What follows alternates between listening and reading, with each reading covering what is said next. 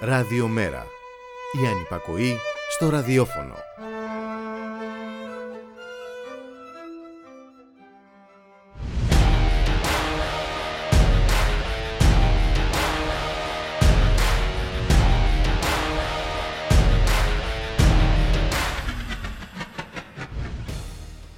Οι αρρώστιες, οι καταστροφές και ο θάνατος, νέα χρυσοφόρα επένδυση του καπιταλισμού. Αποκαλυπτικός ο διάλογος για την κλιματική αλλαγή και τις πολιτικές που εφαρμόζουν οι κυβερνήσεις για το μέγεθος της υποκρισίας, γύρω από την υποτιθέμενη ευαισθησία που κρύβει πίσω της τζίρο εκατοντάδων τρεις εκατομμυρίων δολαρίων. Χρυσές δουλειές για τις πολυεθνικές του φαρμάκου και των κατασκευών από την πανδημία και από τις ασθένειες που σχετίζονται με την κλιματική αλλαγή, καθώς και την επανόρθωση των καταστροφών που προκαλεί ακριβώς αυτή η αλλαγή. Σε αυτό το γύρο του θανατηφόρου κέρδους, ατομικά και εργασιακά δικαιώματα, ελευθερίες και ανθρώπινες ζωές δεν έχουν καμία αξία. Το βλέπουμε στον Πειραιά και στο φρικτό θάνατο ενός εργάτη που εξαναγκάστηκε σε εργασία εκτός των ανθρώπινων ορίων. Το βλέπουμε στις απολύσεις, στις προσπάθειες εξαφάνισης του συνδικαλισμού, στην τακτική εξόδωση των κατατρεγμένων προσφύγων. Και η τοξικότητα διαπερνά όλες τις εκφάσεις του κοινωνικού γίγνεσθε. Στα κηρύγματα μισογυνισμού από εκπροσώπους του Θεού επί της γης, χωρίς αντίλογο, στην αναπάντητη χιδεότητα αναμορφωτών της κοινή γνώμης που δεν διστάζουν να στοχοποιούν τα θύματα, όπως το διανομέα στην Θεσσαλονίκη που σκοτώθηκε την ώρα της δουλειάς του από κάποιον που διασκέδαζε τρέχοντας στην άσφαλτο, στη δικαιοσύνη που μεροληπτεί υπέρ των θητών, στην στοχοποίηση των Ρωμά ως απριόρι παραβατικών, στα λογάκια χωρίς νόημα των ισχυρών που μεταξύ τύρου και αχλαδιού ψελίζουν για τα μάτια του κόσμου μερικά θα για μέτρα αντιμετώπισης της κλιματικής αλλαγής. Και η πανδημία δεν είναι το δάσος. Είναι το δέντρο σε ένα δάσος που καταστρέφεται σταδιακά και σταθερά από τον ιό του ακόρεστου κέρδους.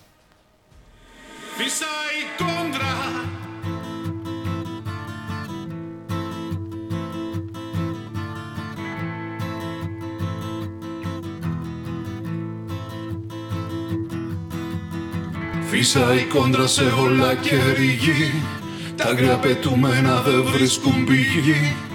Δεν αντέχω της βολής της γη Και εδώ τον τόπο που έζησα τη φύγη. Ρίχνω αλάτι στη βαθιά τους πληγή. Τάζομαι προσφύγας και σε καλό να μου βγει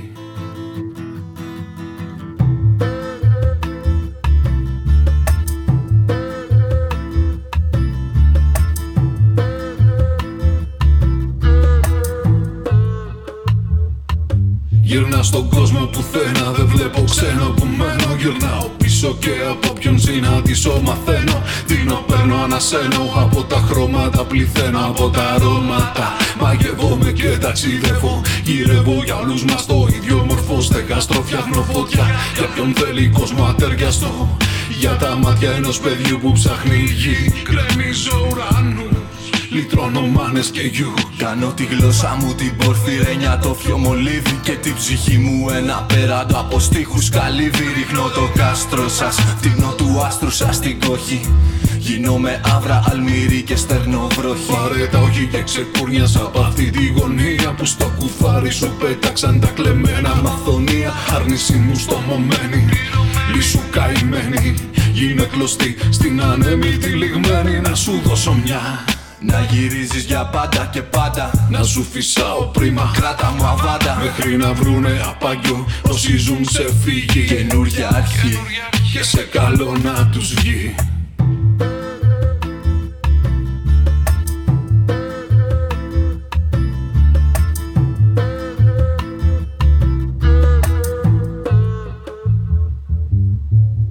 Φύσα η κόντρα σε όλα και ρηγή τα αγρία πετούμενα δεν βρίσκουν πηγή. Δεν αντέχω της βολής της η Και εδώ τον τόπο που έζησα τη φύγη Ρίχνω αλάτι στη βαθιά τους πληγή. Τάζομαι προσφύγας και σε καλό να μου βγει σε καλό θα μου βγει κι ας τρίξουν οι σκαρμοί μου Έχω μαζί μου. Σ' αυτό το σάλεμα που κάνεις ψυχή μου Την αυταπάρνησή μου. Το μαγικό ραβδί μου Κάνω τα δυνατά. Να ξεπερνάνε τη φωνή μου Τιμή μου. Λίγα μου βήματα σκίζουν τη λάσπη Πάρε τα χνάρια μου. Αντί για χάρτη Και στα μπαγκάζια σου μη στριμώξεις τρόπι Ούτε σιωπή Ιστερόγραφο δεν πιστεύω στην τύχη όταν τα ψέματα πεθαίνουν. Γεννιούν τώρα οι στίχοι και γλυκαίνουν το μίσος τους συχναθρώπους Ή τους πετάνε για πάντα μες στους πανερήμους τόπους Λόγια κρυμμένα μου, χρηματισμένα μου. Κάνα τα αποσβέσεις εγώ όσα είχα μέσα μου. Σιξίλι πέσα μου μπροστά Στη βρωμική ιστορία μύθος απεθάντος Και ομοια αλληγορία περιγελάστε με Δίλη ξεχάστε με Πλέξτε με φιτίλι και ανάψτε με μέσα. Στην πλάνη σας ένα όνειρο ατόφιο θα κραγεί ζωής σκραυγή Και σε καλό να μου βγει.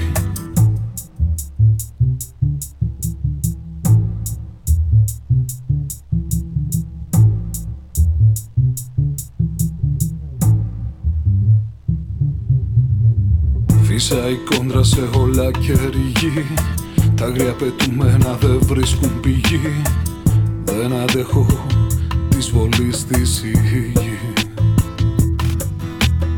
Και εδώ από τον τόπο που έζησα τη φύγη Ρίχνω αλάτι στη βάθια τους πληγή. Τάζομαι πρόσφυγας και σε καλό να μου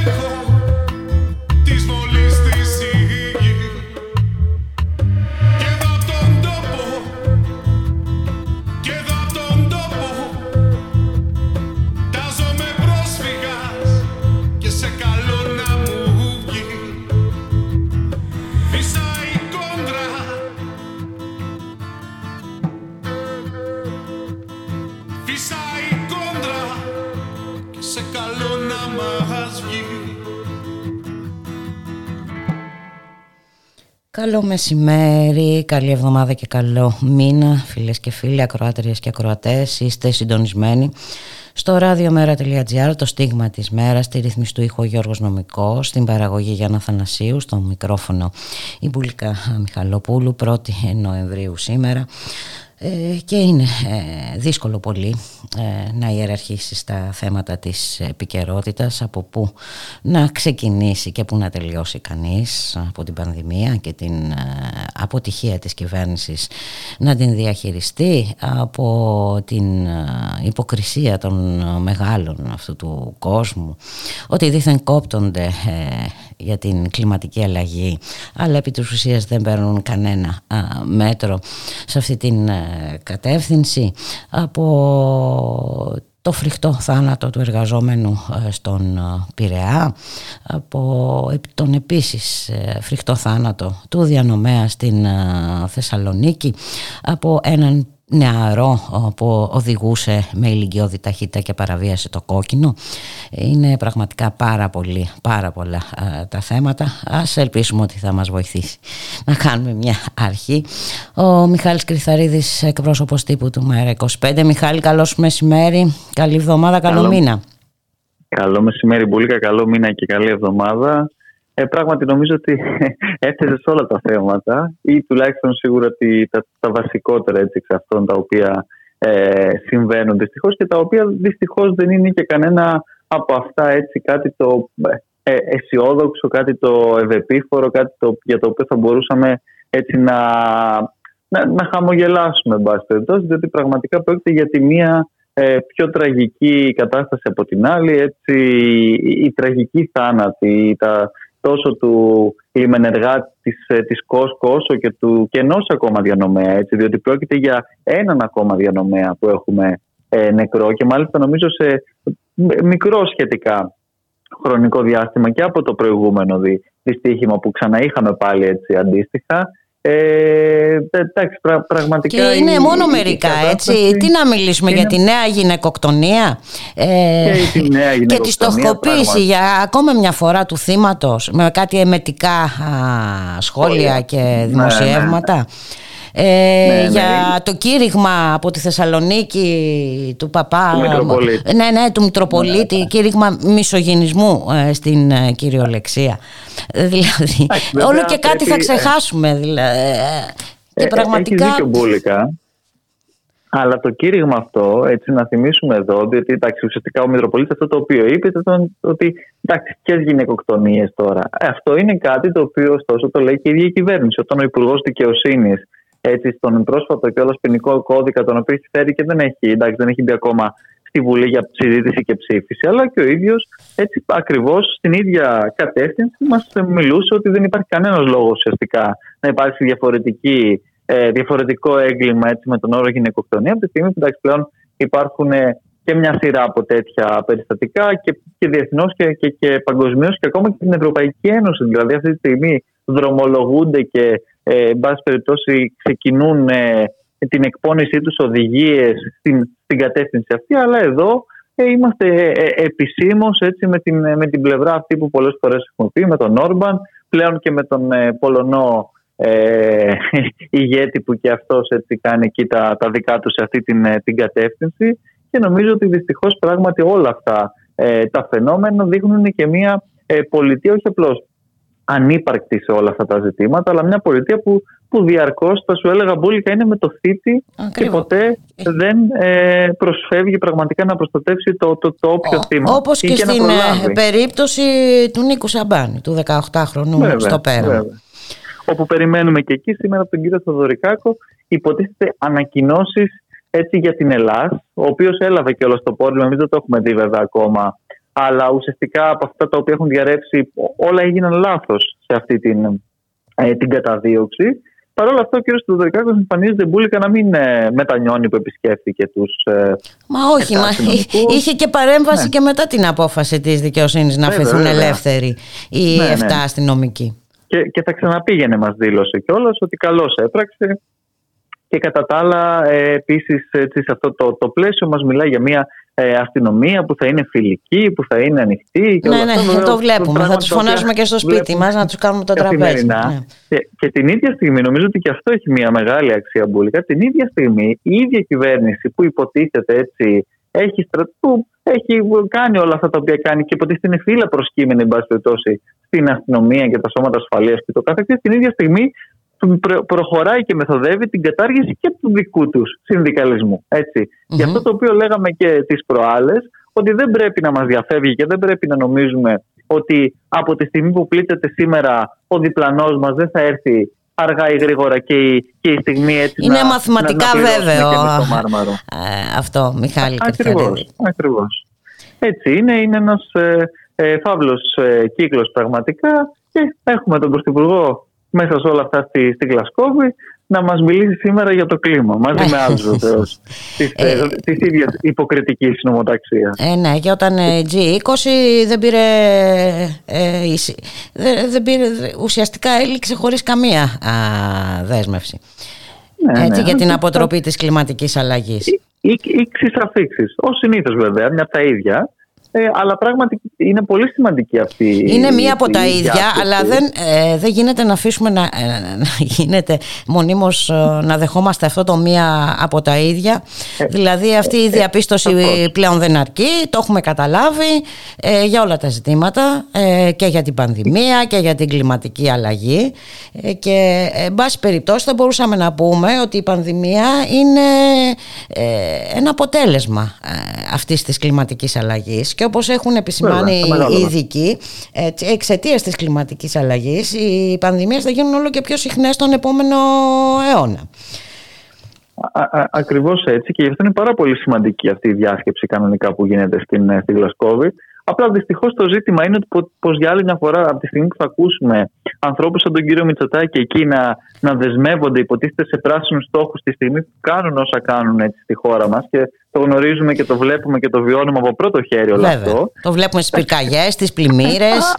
Ακριβώς. Ε, το βλέπουμε στο πού προωθείται αυτή η περιβόητη πράσινη μετάβαση με τις ε, ε, ανεμογεννήτρες ε, ακόμα και σε περιοχές έτσι Natura το τι συμβαίνει με τις περιβόητες επενδύσεις που αδειοδοτούνται μέχρι και γυαλί και όλα αυτά τα οποία βλέπουμε. Οπότε δεν, γίνεται να υπάρχουν δύο μέτρα και δύο σταθμά. Και μάλιστα όταν υπάρχει και το, το, το, το, το εξοργιστικό κιόλας σε αυτή τη, ναι, τη χώρα, όπου έχουμε και τις περιβόητες εξορίξεις υδρογόνων ανθράκων. Δεν πρέπει να το ξεχνάμε και αυτό, διότι την ίδια στιγμή που βγάζουν πράσινες διακηρύξεις ο κύριος Μητσοτάκης, ο κύριος Τσίπρας ε, ή οποιοδήποτε άλλος, την, την, την προηγούμενη στιγμή έχουν υπογράψει εξορρυκτικές διαδικασίες που είναι ακριβώς τον αντίποδο υποτίθεται αυτής της λογικής και αυτής της μετάβασης, να ξεφύγουμε από τα ορυκτά καύσιμα και όλο αυτό το οποίο συζητιέται ουσιαστικά στον πλανήτη. Η υποκρισία δηλαδή είναι πραγματικά ε, τεράστια και, και μεγαλειώδης, τη στιγμή που πραγματικά υπάρχουν όντως πολύ σημαντικές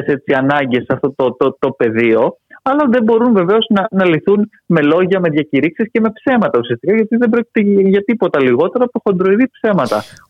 με, από τη μία έχει συμφωνήσει με την Exxon Mobil, την Total του κυρίου Μακρόν και όλα ε, το, το, το, υπόλοιπο συνάφη να, να τρυπήσεις έτσι την, ε, τη, τη, τη, Μεσόγειο και από την άλλη πηγαίνει στη, στη Γλασκόβη και παλαιότερα είχε κάνει πάλι στον ΟΗΕ ο κ. Μητσοτάκης ομιλία για, το, για, για την πράσινη εν πάση περιπτώσει ε, ε, μετάβαση και το καθεξής αλλά δεν γίνεται αυτά να πηγαίνουν μαζί και μόνο εκεί που εν πάση περιπτώσει ο κ. Μητσοτάκης έχει θέσει κάποιους ε, ε, στόχους όπως η απολυγνητοποίηση και τα λοιπά να κρύβεται πίσω από αυτό. Ε, και βέβαια δεν είναι πρόβλημα μόνο του κύριου Μητσοτάκη. Ε, ο βέβαια, κύριος Μητσοτάκης ε, βρίσκει και τα λέει, ε, ε, βρίσκει και τα κάνει, όπως και οι υπόλοιποι όλοι. Κάποτε πρέπει να δούμε, νομίζω πίσω από αυτό ε, Μιχάλη. Ε, έλεγα και στην εισαγωγή μου, δεν ξέρω αν άκουσες, ότι η πανδημία είναι απλώς ε, ένα δέντρο μέσα στο δάσος. Έτσι, ένα mm. δάσος που καταστρέφεται από αυτόν τον ιό του πραγματικά του χωρίς όρια κέρδους, κυνηγιού του κέρδους γιατί μην ξεχνάμε ποιοι κερδίζουν από τις πανδημίες ποιοι κερδίζουν από την, τις καταστροφές που προκαλεί η κλιματική αλλαγή Εντάξει, ποιοι κερδίζουν και, και, και, και, ποιοι, χάνουν; Ακόμα και από την, ε, ε, αν θέλεις, και ποιοι κερδίζουν ακόμα και από τον τρόπο με τον οποίο έχουν ουσιαστικά καταστήσει μπίζνα και την πράσινη μετάβαση. Γι' αυτόν ακριβώς το λόγο βεβαίως δεν είναι και πράσινη. Mm-hmm. Διότι προφανώς όταν μπαίνει ο παράγοντας του κέρδους και όλων αυτών των οποίων γνωρίζουμε και έχουμε δει κατά καιρούς, ξέρουμε πολύ καλά ότι το τελευταίο πράγμα που θα νοιαστεί ο εκάστοτε ολιγάρχης είναι το περιβάλλον, είναι τα ε, τα δέντρα, είναι τα δάση, είναι η φύση. Όταν εδώ καλά-καλά δεν νοιάζεται έτσι ούτε και για τους, ε, για τους ανθρώπους. Ε, ναι, έχουμε περάσει πλέον σε άλλο επίπεδο που ο καπιταλισμός δεν μπορεί πια να τραφεί αλλιώς παρά μόνο από τις καταστροφές και το θάνατο. Έτσι ακριβώς είναι και νομίζω ότι ε, σε αυτή την κατεύθυνση, αν και φαντάζομαι ότι θα έχεις μετά και κάποιο καλεσμένο να συζητήσετε και αναλυτικότερα, η συνεδρίαση και η Κεντρική Επιτροπή του Κόμματος του ΜΕΡΑ25 το Σαββατοκύριακο, mm-hmm. προκυρίζοντας και το συνέδριο το οποίο θα γίνει το Γενάρη, ακριβώς σε μια κατεύθυνση ε, περαιτέρω έτσι, ριζοσπαστικοποίησης και των θέσεων και της ανάλυσης και της στρατηγικής και του οράματος ε, του ΜΕΡΑ25, διότι πραγματικά πλέον έχουμε φτάσει σε ένα σημείο, όπως λες και εσύ πολύ σωστά, όπου ο, ο καπιταλισμός όχι μόνο καταστρέφει, αλλά κερδίζει από αυτές τις καταστροφές. Ναι, ναι δεν έχει από, από αλλού πλέον να κερδίσει, παρά μόνο από αυτό. Έχει, έχουν εξαντληθεί όλα τα άλλα περιθώρια. Ναι, και εδώ λοιπόν ριζοσπαστικοποίηση οπωσδήποτε και πρέπει να δούμε και ξανά και το θέμα των ε, ιδεολογιών γιατί ε, κάπου έχουμε, δεν ξέρω, έχουμε χαθεί. Ε, και βέβαια και, το ρόλο που πρέπει να παίξει η αριστερά σε, αυτά τα νέα δεδομένα. Είναι μεγάλη συζήτηση αυτή. αλλά από κάπου πρέπει να αρχίσει.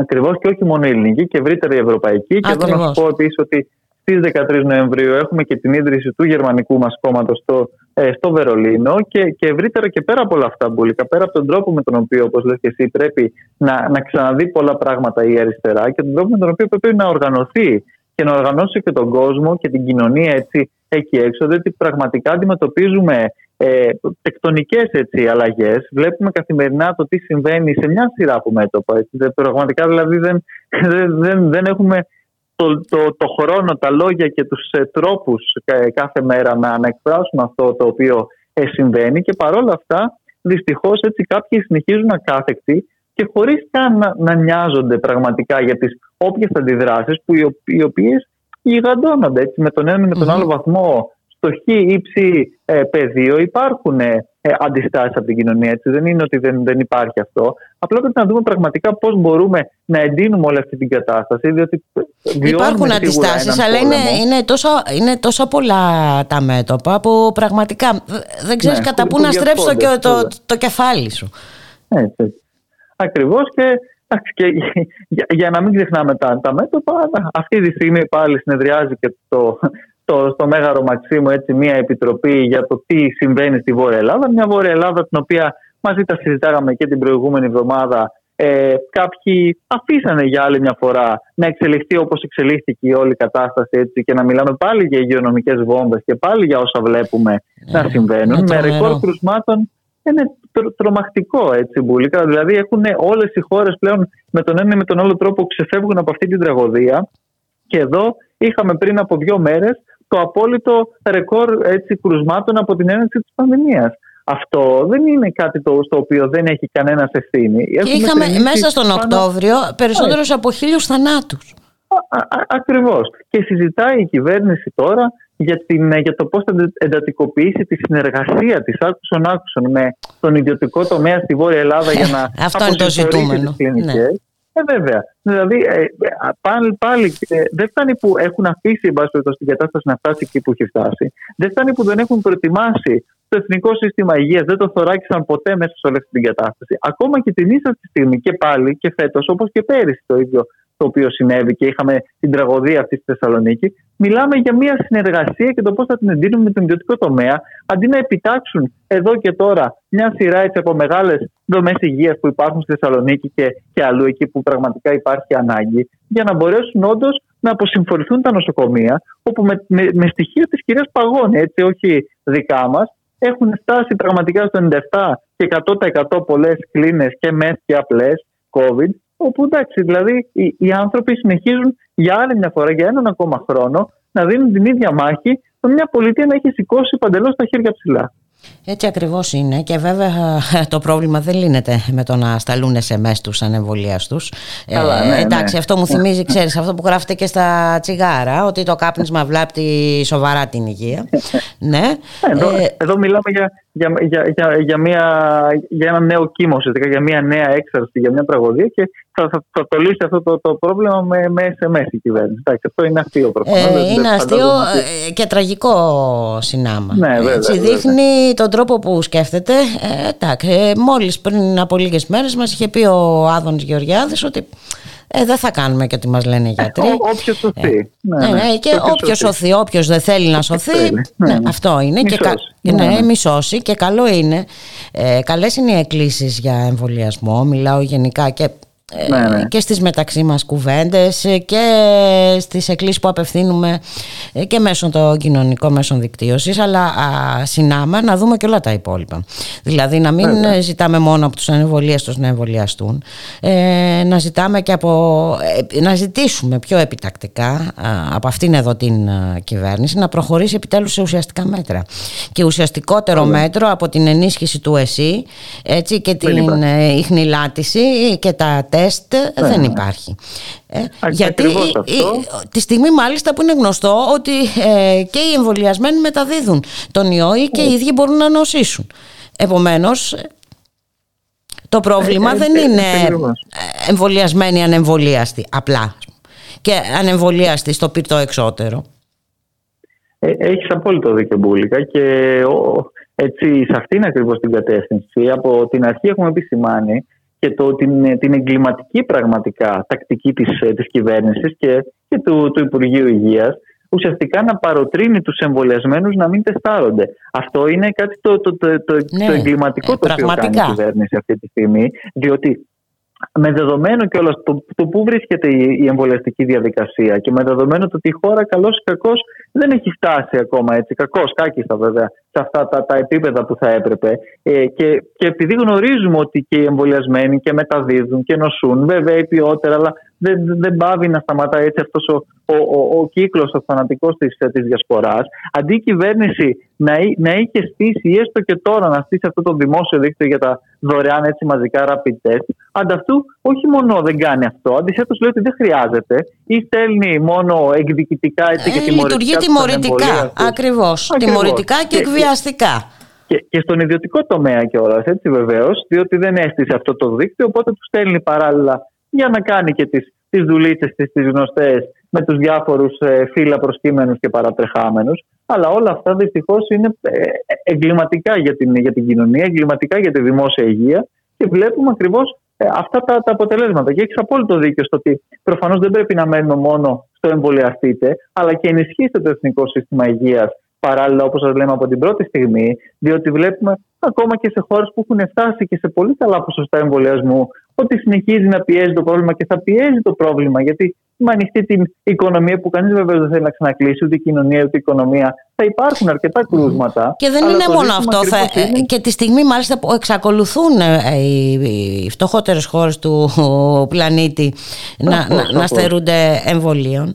Έτσι, ουσιαστικά μιλάμε για μια ανακύκλωση ναι. Και με τους G20 ούτε σε αυτό το, το, το, ζήτημα να έχουν πάρει κάποια ε, απόφαση, μια που το συζητάγαμε και αυτούς έτσι ε, πριν. Και, και, και πράγματι εδώ έχουμε μια, μια τέτοια κατάσταση και έχουμε ε, για άλλη μια φορά ξαναλέω να, να συζητιέται αυτή τη στιγμή στο, στο, στο, στο Μαξίμου το τι θα γίνει με την εστίαση, το μήπως μπουν πάλι κανένα όριο τύπου 12 η ώρα ή μία το βράδυ. Δηλαδή πάλι πηγαίνουμε στα ίδια γνωστά και πολύ εύκολα για την κυβέρνηση μέτρα. Έτσι. Ε, όπως και, και το SMS, ξέρεις, μου θύμισε πολύ όταν, όταν διάβαζα αυτό για το SMS, ότι ουσιαστικά κάνουν αντιστροφή της περσινής τους πολιτικής. Εκεί που πέρσι η πολιτική τους ήταν εμείς να στέλνουμε SMS για, να, για, για, την πανδημία, εν πάση περιπτώσει, και για να βγούμε αυτό ναι, το φαυλοκύκλο, τώρα ουσιαστικά συνεχίζουν σε μια αντιστροφή αυτή της λογικής και τακτικής. Αλλά τίποτα από αυτά βεβαίως ούτε απέδωσε ούτε αποδίδει τη στιγμή που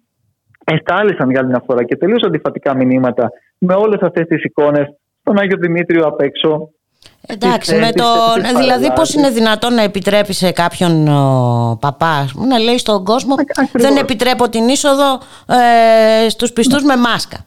Δηλαδή, ε, ποιος είναι ο ρόλος σου σαν πολιτεία εκείνη τη στιγμή; Και, και με περιστατικά τα οποία έδειξε μάλιστα κιόλας σε ζωντανό χρόνο η δημόσια τηλεόραση όπου ε, αστυνομικός έτσι, να, να κάνει παρατήρηση σε κυρίες που μπαίνανε στην, ε, στον ναό του Αγίου Δημητρίου χωρίς μάσκα και να βγαίνει έξω ο, ο ιερωμένος σε πάση περιπτώσει και να το βάζει στη θέση του και αντί να έχουμε παρέμβαση εισαγγελική να έχουμε τον αστυνομικό ουσιαστικά να, να, να κάνει του μπεκί. Αλλά προφανώς όλα αυτά έτσι αργά ή γρήγορα οδηγούν όπως και πέρσι και φέτος εκφράζουν τις ίδιες ανησυχίες και πάλι ειδικοί αλλά φαίνεται πως κάποιοι επιμένουν έτσι και από τη μία χαϊδεύοντα συγκεκριμένα ακροατήρια βεβαίως, και από την άλλη ε, με τον ε, γνωστό αυτό ε, τρόπο του βλέποντας και κάνοντας και κάνοντας και βλέποντας να μένουν στις ίδιες αδιέξοδες και αναποτελεσματικές και επικίνδυνες έτσι όταν έχουμε φτάσει πλέον σε αυτά τα σημεία ε, πολιτικές. Και βέβαια θα γίνω βαρέτη, αλλά θα το ξαναπώ.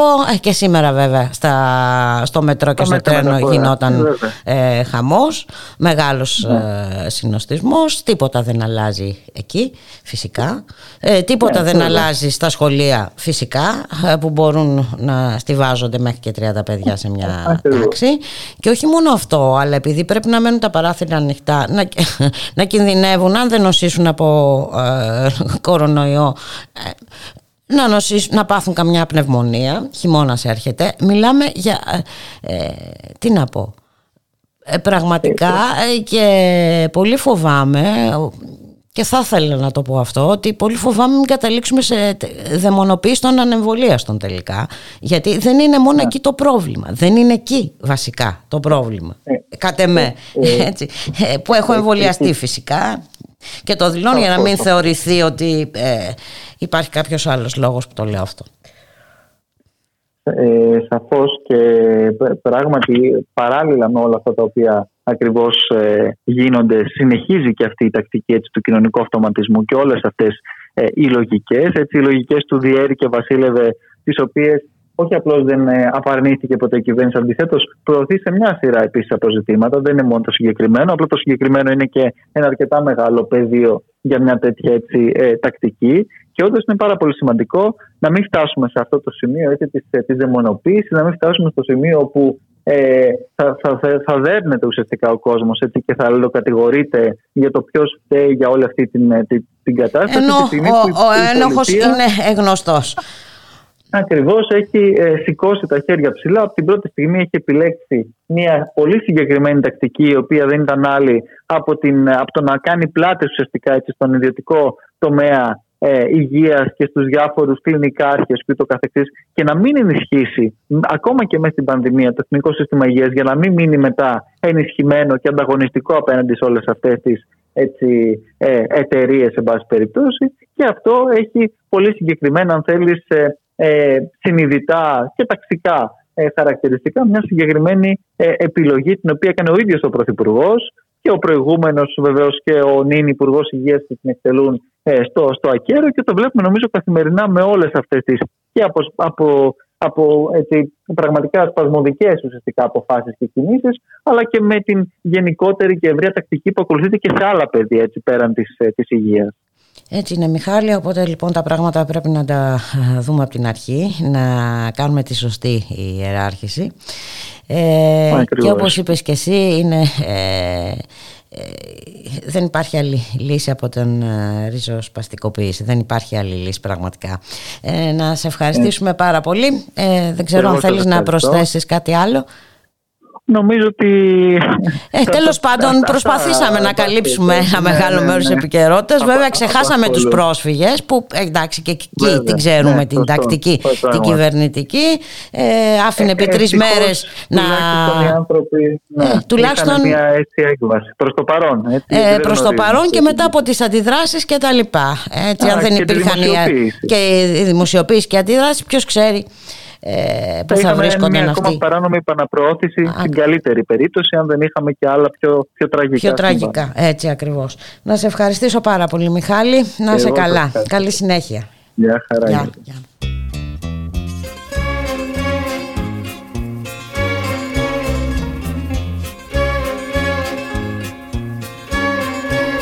No castelo ponho um cotovelo em alfama descanso o olhar e assim desfaço no velo de azul e mar. À ribeira encosto a cabeça, almofada da cama do Tejo, com lençóis bordados à pressa, na cambareia Lisboa, menina e moça, menina, da luz que os meus olhos veem, tão pura. Teus seios são as colinas, varina, pregão que matarás à porta, ternura. Cidade a ponto luz, bordada, toalha à beira-mar, estendida Lisboa, menina e moça amada, cidade, mulher da minha vida. No terreiro eu passo por ti, mas da graça eu vejo-te nua. Quando um pombo te olha, sorri, és mulher da rua e no bairro mais alto do sonho Ponho o que soube inventar Aguardente de vida e medronho Que me faz cantar.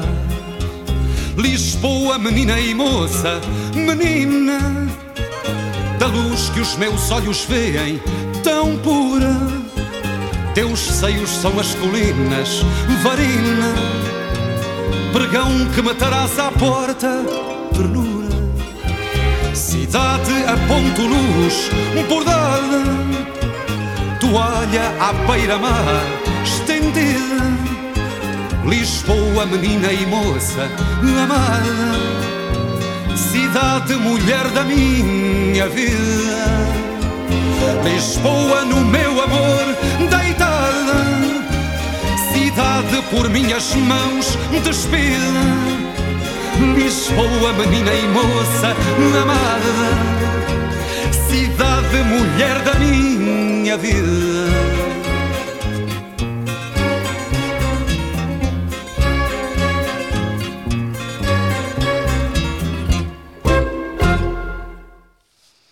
Ραδιομέρα.gr, η ώρα είναι 1 και 35 πρώτα λεπτά. Ε, ανέστηλαν προσωρινά τη κινητοποίηση τους εργαζόμενου στις προβλήτες 2 και 3 του λιμανιού του Πειραιά. Ωστόσο, έχει προκηρυχθεί νέα 48 απεργία Παρασκευή και Σάββατο. Σήμερα είχαμε και παράσταση διαμαρτυρίας στο Υπουργείο Εργασίας. Εκεί ήταν ο συνάδελφος και αρχισυντάκτης του Εργασιανέτ Γιώργης Χρήστου. Γιώργο, καλό μεσημέρι. Καλό μεσημέρι, Μπούλικα. Καλό μεσημέρι, κυρίες και κύριοι. Είχαμε λοιπόν ε, συγκέντρωση από Ομοσπονδίε Συνδικάτη Συλλογικότητες στο Υπουργείο Εργασίας της Αττικής για στο πλαίσιο της αλληλεγγύης που έχουν, που έχουν εκφράσει ε, στους εργάτες της Κόσκο. Ε, Όπως είπες και εσύ, ανέλαβαν, ανέλαβαν λέω, ανέστηλαν προσωρινά τις κινητοποίησει στου μέχρι την Παρασκευή και το Σάββατο. Προετοιμάζουν ε, την απεργία τους που θα κάνουν τότε. Ε, η εργοδοσία, η Κόσκο, ικανοποίησε ε, ένα από τα αιτήματά τους ε, που είναι και πολύ ουσιαστικό, δημιουργία επιτροπή υγιεινής και ασφάλειας με τη συμμετοχή των εργαζομενων και συνεχίζουν τον αγώνα τους, απαιτώντας οι ομάδες τους σε κάθε πόστο να αποτελούνται από ε, έξι εργαζομένους και όχι από τέσσερα, να σταματήσουν οι κόντρα βάρδιες που εξοφθονώνουν τους εργάτες. Να πούμε λίγο την κόντρα βάρδια. Βεβαίως. Καταλάβει ο κόσμος. Ε, Δουλεύεις εσύ ε, 11 το βράδυ με 7 το πρωί. Mm-hmm. Και μετά σου λέει, ε, πας και ξεκουράζει λιγότερο από ένα 8 ώρα και κάνεις πάλι βάρδια. Και ξαναδουλεύει, μάλιστα. Mm. Δηλαδή δουλειά και... εκτός ε, των ανθρωπίνων όριων. Και άμα μένεις εκεί σε μια. Δουλειά, δουλειά με ένα μικρό διάλειμμα. Αυτό. Και ε, ναι, ε, μιλάμε για μια εργασία τώρα που δεν είναι. Ε, δεν κάθεσαι σε ένα. Όχι, μιλάμε για Σε μια καρέκλα, σε ένα γραφείο. Τα θυμίσου σε παρακαλώ να μου πεις, να σου πω μετά ποιοι θα κάτσουν σε γραφείο. Ε, μιας και το ανέφερε. Ε, και επίσης ζητάνε ε, τη μετατροπή των συμβάσεων σε πλήρω απασχόληση, δηλαδή είναι συμβασιούχοι εδώ, να μετατραπούν οι συμβάσεις σε αορίστου χρόνου. Σε χρόνου. Και, να mm-hmm. και να υπογραφεί η συλλογική σύμβαση εργασίας που θα ε, συμπεριλαμβάνει όλους τους εργαζομένους. Τώρα αναμένεται συνάντηση με την ηγεσία του Υπουργείου Εργασίας, δεν μπορώ να σου πω κάτι, δεν έχει ξεκινήσει ακόμη. Mm-hmm. Ε, θα συμμετέχουν αντιπροσωπεία του Εργατικού Κέντρου Αθήνας, του ΠΙΡΑ, από το Σωμάτιο ΕΝΕΔΕΠ. Ε, Πάντως, ε, το ένα άλλο ε, καλό ε, θετικό γι' αυτό είναι όταν πήγανε στην αρχή το Σωματείο ΕΔΕΠ να ε, διαπραγματευτεί με την Κόσκο, το έκανε bullying η κοσκο και το έλεγε δεν είσαι το αντιπροσωπευτικότερο σωματείο για να διαπραγματευτείς. Εκείνες τις μέρες άρχισαν να γίνονται Και άρχισαν να εγγράφεται στο σωματείο εργαζόμενοι και να ψηφίζουν με αποτέλεσμα πλέον να είναι το πιο αντιπροσωπευτικό σωματείο. Άρα οτιδήποτε διαπραγμάτευση γίνει πρέπει να το κάνουμε με αυτό το σωματείο. Και έτσι ισχύει σε όλα. Αυτό είναι σημαντική εξέλιξη, θα λέγαμε. Είναι το δεν κακό αμυγές καλού. Αυτό. Αυτό. αυτό. Ε, και δείχνει, τη, δείχνει ακριβώς και γιατί ε, θέλουν να εξαφανίσουν τον συνδικαλισμό ε, γιατί ακριβώς ε, έχει... Αλλά δεν είναι γιατί άλλο όμως ότι δεν ε, το ήθηκαν εργαζόμενοι στους εκδιασμούς στην τρομοκρατία έτσι. Για θυμίσου καθημερινά δεν βγάζουν παράνομες απεργίες Ναι Πράγματι. Αλλά ο αγώνας αυτός, ο 7 ουσιαστικά το τσάκισε το νομοσχέδιο ο Χατζηδάκης. Το τσάκισε κανονικά. Mm-hmm. Τι ηλεκτρονικές ψηφοφορίες, τι. Διαζώσουμε το χέρι ψηλά και τελείωσε η υπόθεση. Και άμα αρέσει. Το τσάκισε. Έτσι, και, και εν πάση περιπτώσει δείχνει και ποιος έχει τη δύναμη ε, Γιώργη, ναι, και ποιος πρέπει να κατανοήσει ότι έχει τη δύναμη ε, και, ναι. ε, εντάξει θα ακουστεί κλεισέ αλλά εργάτη δίχως σε ένα γρανάζι δεν γυρνά ισχύει πώς θα το κάνουμε τώρα; Αυτό είναι ε, αν δεν πάει να δουλέψει ο εργάτης δεν, δεν παράγεται τίποτα τίποτα δεν παράγεται ε, λοιπόν είπες ότι οι εργάτες είναι άνθρωποι που ε, δεν κάθονται στα γραφεία Ποιοι θα κάτσουν στα γραφεία, για πες. Πάει το Ναι. μυαλό σου. Δεν ξέρω. Ε. Ποιοι θα κάτσουν στα γραφεία; Οι επτά αστυνομικοί που συμμετείχαν στην αιματηρή καταδίωξη στο πέρα. Α, μάλιστα, βρήκαν δουλειά. Μάλιστα. Μμμ. Δεν έχουν Και τεθεί τώρα σε είναι άδεια. διαθεσιμότητα. Το- το- το- Α, όχι, όχι. Όχι, όχι. όχι. Τώρα είναι σε άδεια. Τώρα είναι σε άδεια. Είναι σε άδεια κανονικά. Και οι αποφάσεις, ο πειθαρχικός έλεγχος και ε, οι αποφάσεις από το πειθαρχικό έλεγχο θα ληφθούν όταν ε, λάβει την απόφαση και η δικαιοσύνη. Μάλιστα. Χρόνια θα πάει αυτή η κολόνια, όπως καταλαβαίνεις. Ναι. Χρόνια. Και να πούμε ότι. α, Ούτε γάτα ούτε Ε, ζημιά. Ναι. Να πούμε ότι ε, 32 από τις 38 σφαίρες που ρίχθηκαν κατά του 18χρονου ε, Νίκου Σαμπάνη. Νικόλα, ναι, Νικόλα, ναι, Νικόλα πήγα να το πω. Ε, τις έριξαν οι δύο νεότεροι αστυνομικοί, οι οποίοι μπήκαν στην αστυνομία μετά τις εκλογές του 2019 και είχαν εκπαίδευση ούτε 1,5 μήνα. Ούτε 1,5 μήνα. Μάλιστα. Να Και εν πάμε πάση στις περιπτώσει τέσσερα- έχουν καταρρεύσει τα, ε, γιατί από τη στιγμή μόνο ψέματα έχουμε ακούσει για αυτή την ε, ιστορία τα οποία καταραίουν το ένα μετά το άλλο και για το ποιος ήταν οδηγός και, και πολλά άλλα. Έτσι, τα ρατσιστικά κίνητρα γνώριζαν πολύ καλά ποιοι επέβαιναν ε, στο α, αυτοκίνητο. Είναι μια πολύ μεγάλη συζήτηση αυτή Ε, και βέβαια η προσ- Πέρα, από, πέρα, από, πέρα από τα ρατσιστικά κίνητρα, το θέμα είναι ότι σκότωσαν έναν απλό πολίτη. έναν α- ακριβώς. Έναν άοπλο πολίτη. Αν μπορεί κανείς να το διανοηθεί αυτό. εντάξει. Να το, να το συλλάβει τι σημαίνει αυτό με το μυαλό του. Και να πάμε λίγο στη Θεσσαλονίκη. Μ; Να πάμε. Σου, πάλι θα σε ελπίσω. Ο, ο νεαρός οδηγός, ο οποίος παρέσυρε το βράδυ του Σαββάτου και σκότωσε. Αφέθηκε Το- ελεύθερος. Ναι. Ναι, ναι. ναι. Αφάστηκε ελεύθερος. Ε, υπάρχουν συγκεντρώσει διαμαρτυρίας διανομή στη Θεσσαλονίκη. Έτσι, οι διανομή ε, λένε για μία ακόμη φορά αυτό που η κυβέρνηση θα έπρεπε να έχει λύσει και δεν το λύνει. Για τις άθλιες εργασιακέ συνθήκε που αντιμετωπίζουν καθημερινά, για να εξασφαλίσουν το μεροκάματος του τρόμου. Έτσι. Λένε, φεύγουμε από το σπίτι μας, δεν ξέρουμε αν θα γυρίσουμε. Τρέμουν τα χέρια μας στο τιμόνι. Φοβάμαστε, φοβόμαστε ότι θα αφήσουμε ορφανά τα παιδιά μας. Ε, κάνουν λόγο για εργασιακό μεσαίωνα, για πλήρη αδιαφορία α, α, από την πολιτεία για την καταπάτηση των εργασιακών δικημάτων. Είναι τύπου κόσκο και εδώ. Βέβαια. κοροϊδευόμαστε. Δεν, τηρούνται, δεν τηρείται η νομοθεσία, δεν παρέχονται μέτρα ασφαλείας, πιέζονται οι διανομής για εντατικοποίηση της ε, εργασίας.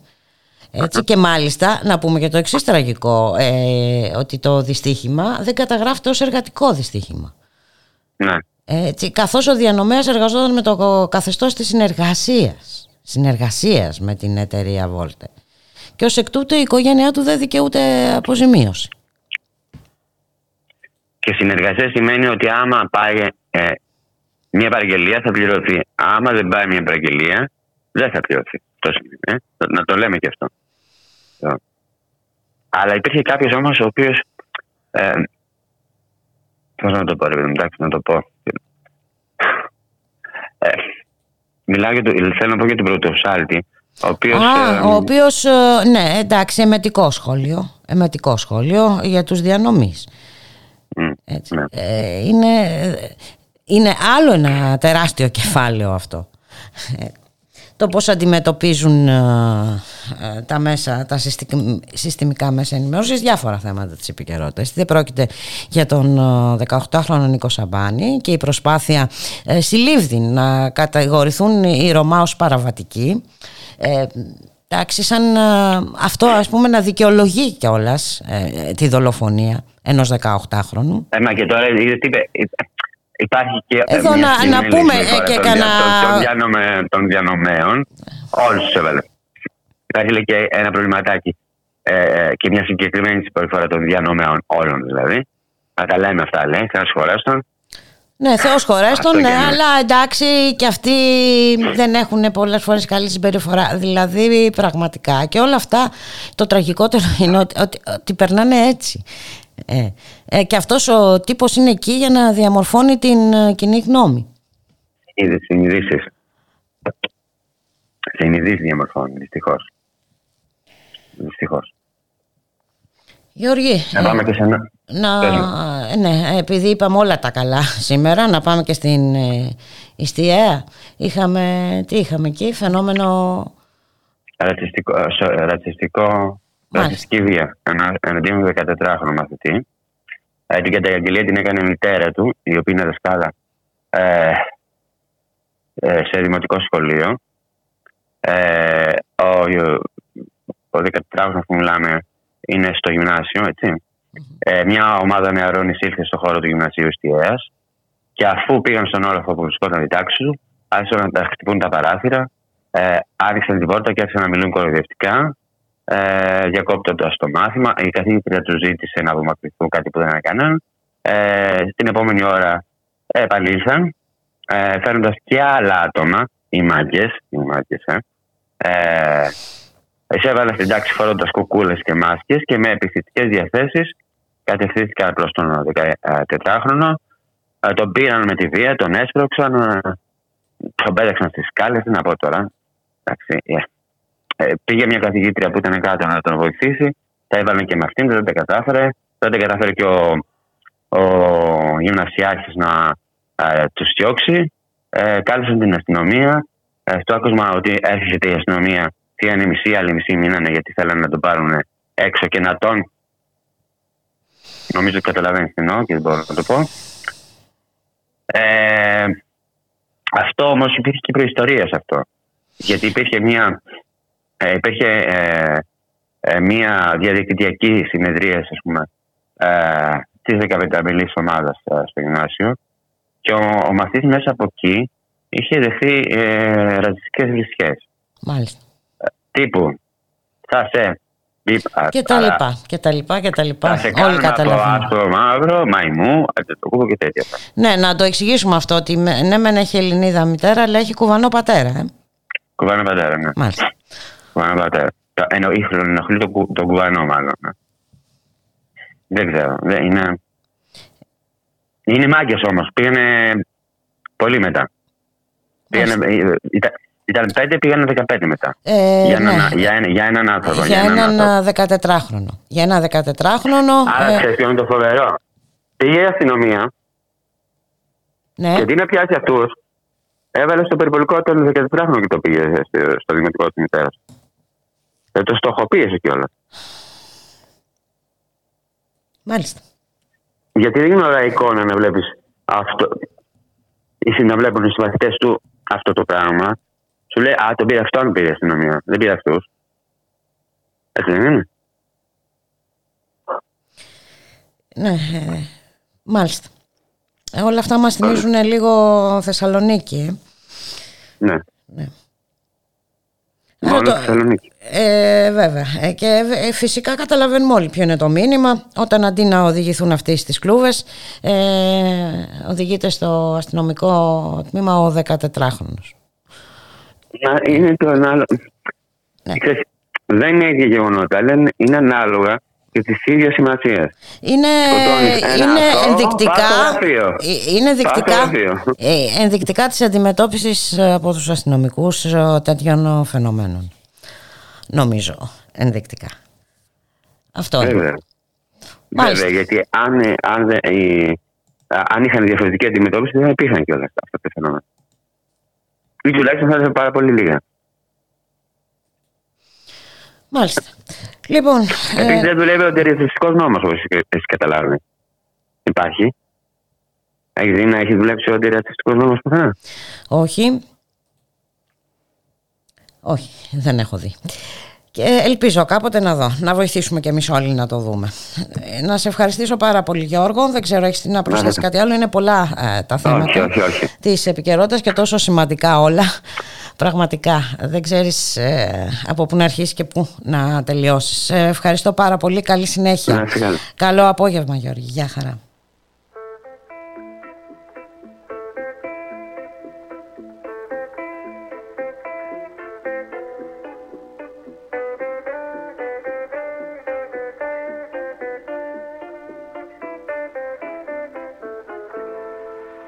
What a life, what a night, what a beautiful, beautiful ride. Don't know where I'm in five, but I'm young and alive. Fuck what they are saying, what a life. I am so thrilled right now, cause I'm popping right now. Don't wanna worry about a thing. But it makes me terrified to be on the other side. How long before I go insane? I am so thrilled right now, cause I'm popping right now. Don't wanna worry about a thing. But it makes me terrified to be on the other side. How long before I go insane? What a life, what a night, beautiful, ride.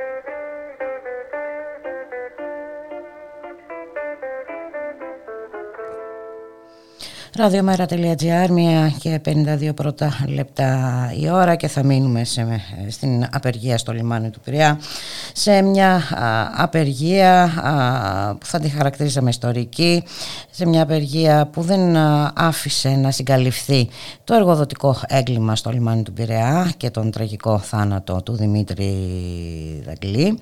Ε, έδειξε ότι οι κινητοποίησεις μπορούν να φέρουν αποτελέσματα έδειξε ότι όταν συσπηρώνονται οι εργαζόμενοι έχουν ε, δύναμη. Να καλωσορίσουμε σε αυτό το σημείο τον κύριο Νίκο Ξουράφη, πρόεδρο του Εργατικού Κέντρου Πειραιά. Καλό μεσημέρι κύριε Ξουράφη. Καλό μεσημέρι.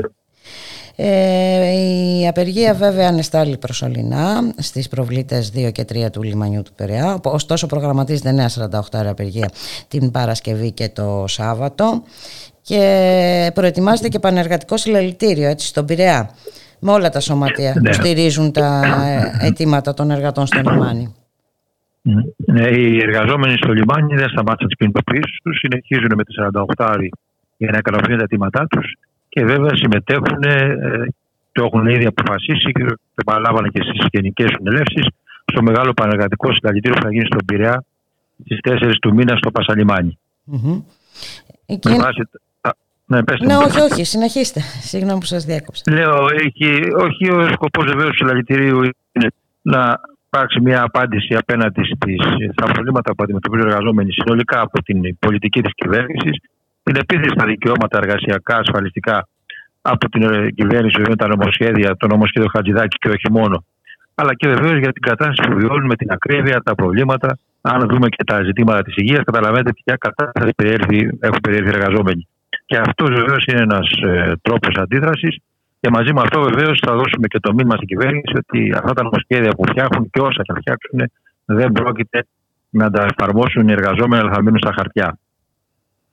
Ε, νομίζω ότι είναι ένα πολύ σημαντικό μήνυμα αυτό που πρέπει να δοθεί ε, γιατί ε, το νομοσχέδιο Χατζηδάκη αυτή ακριβώς αυτό ακριβώς ήρθε να επιβάλλει.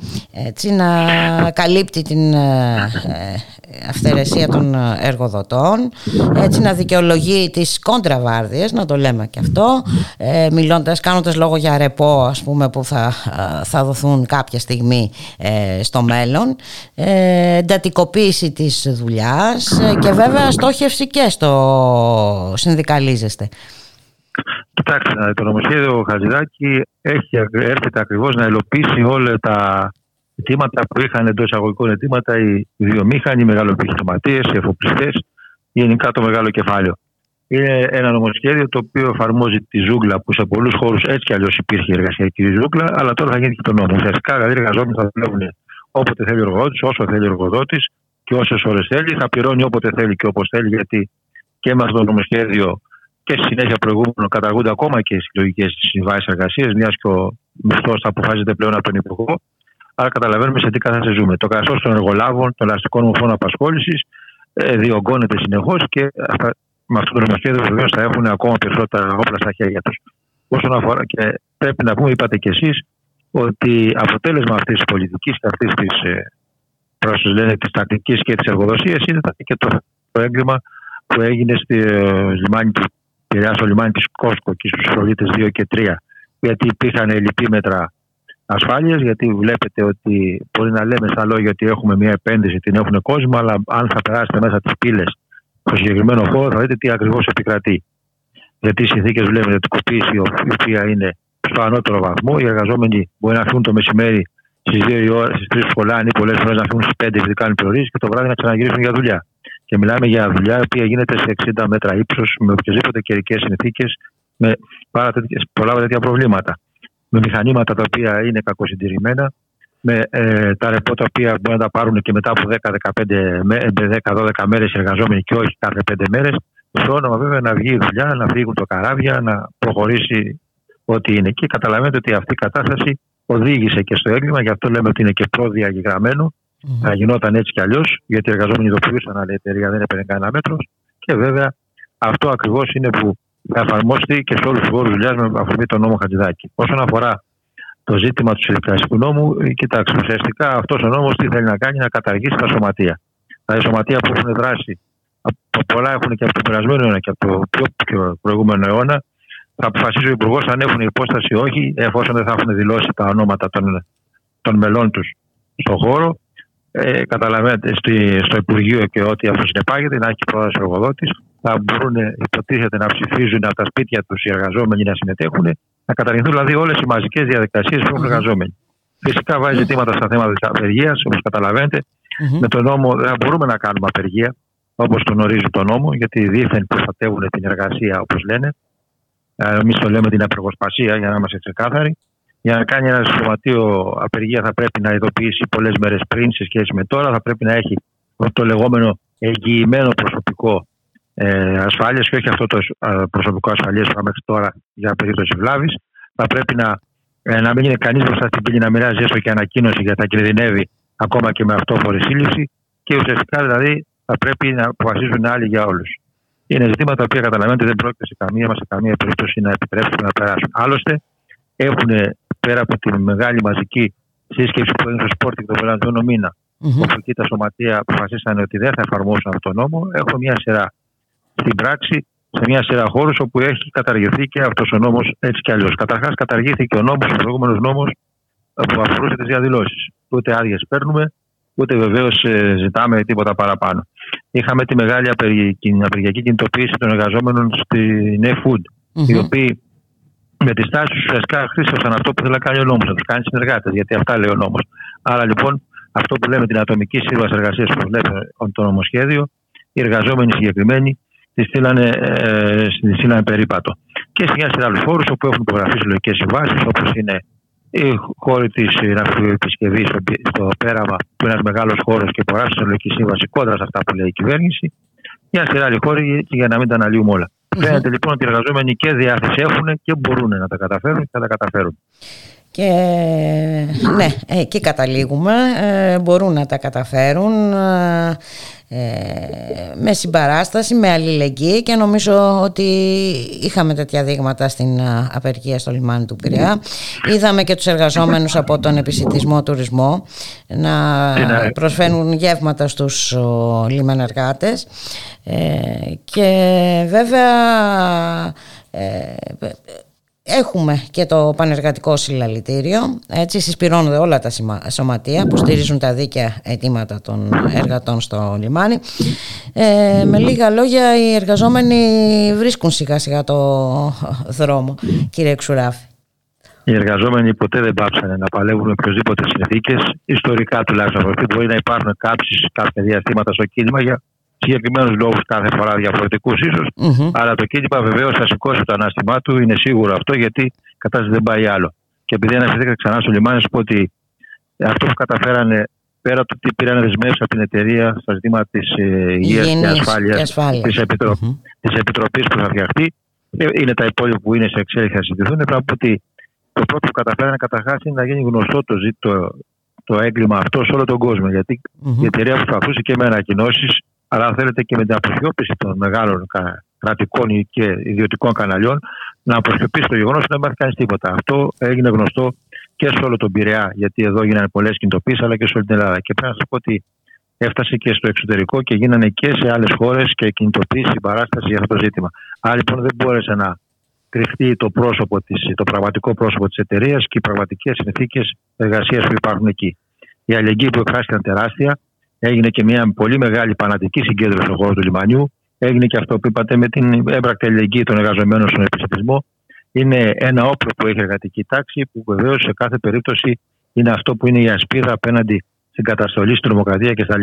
Γιατί και εδώ είχαμε μια καταστολή με τις δικαστικές αποφάσεις, τι οποίες οι εργαζόμενοι βεβαίως τις αφήσαν στην άκρη, τι είχαν κάνει υπόψη τους και τη συνεχεία τη απεργία παρά τις απαγορεύσει ναι, Ναι, γιατί έχουμε μια μαζική ε, παραγωγή τέτοιων αποφάσεων ε, τα τελευταία χρόνια. Έτσι, ε, που όλες σχεδόν οι απεργίες κινούνται παράνομες και καταχρηστικές. Ναι. Το σύνολο σχεδόν. Ναι, το σύνολο σχεδόν, όπως το είπατε. Ε, κύριε Ξουράφη, είχατε κάποια συνάντηση στο Υπουργείο Εργασίας σήμερα; Σήμερα είχαμε παράσταση διαμαρτυρία στο Υπουργείο Εργασίας, το Εργατικό Κέντρο, το Σωματείο των Εργαζομένων στην ΕΝΕΔΕΠ και ε, αρκετά σωματεία και ομοσπονδίες να απαιτήσουμε να λυθούν τα αιτήματα των εργαζομένων. Έγινε συνάντηση, ήταν για κάποιο διάστημα η Γενική Γραμματέα του Υπουργείου και στελέχη του Υπουργείου, όπου θέσαμε κάποια ζητήματα. Το πρώτο ζήτημα που θέσαμε βεβαίως ήταν να δοθεί άπλετο φως όσον αφορά το τραγικό συμβάν, το, το έγκλημα που έγινε προς ευάλωτο του συναδέλφους μας, να μην υπάρχει καμία προσπάθεια από απόκρυψης και να αποφύγουν τα ευθύνε κτλ. Mm-hmm. Ε, Βεβαίως ζητήσαμε να βγουν σύντομα τα απορίσματα γιατί μας είπαν ότι θέλουν ένα μήνα περίπου να βγουν. Δεν ξέρω γιατί τόσο πολύ εδώ ένα ζώο μπορεί να χτυπήσει και την ίδια στιγμή σε πάνω στο αυτόφορο και καταδικάσει για κακούργημα εδώ. Βλέπετε ότι έχουμε μια άλλη αντιμετώπιση. Ναι, έχουμε και... δύο μέτρα και δύο σταθμά. Ναι, και να πούμε ότι όχι ότι έχουμε κάτι με τα ζωάκια. Όχι, και να πούμε ότι τουλάχιστον όσα χρόνια εγώ ασχολούμαι με το συνδικαστικό κίνημα, αυτό που είναι καθαρό ότι έναν εργοδότη να μπει φυλακή επειδή ακριβώς υπήρξε το έγκλημα δεν έχω δει και αν κάνω λάθος, ας με διαψεύσει κάπως. Υπάρχει δηλαδή μια διαφορετική αντιμετώπιση.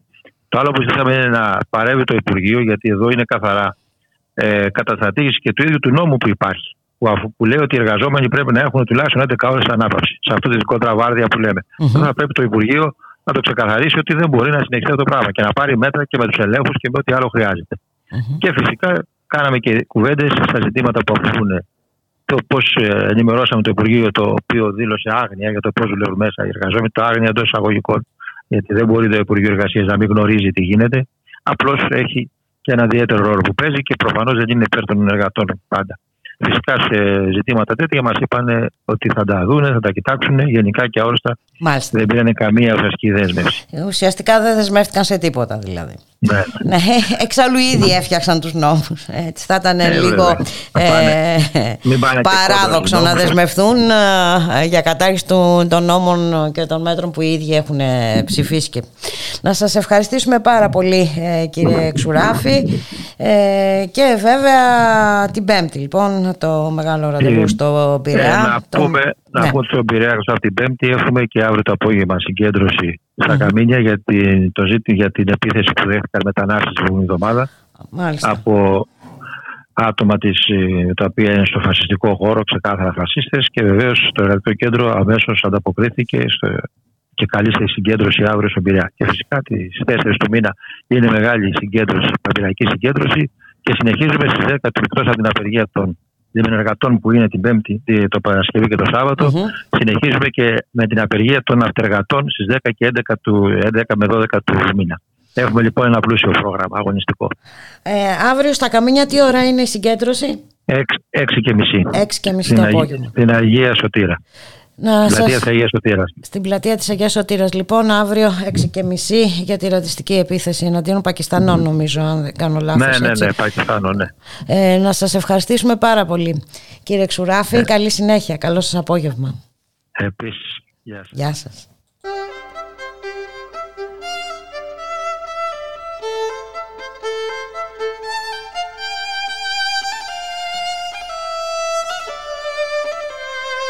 Ραδιομέρα. Η ανυπακοή στο ραδιόφωνο.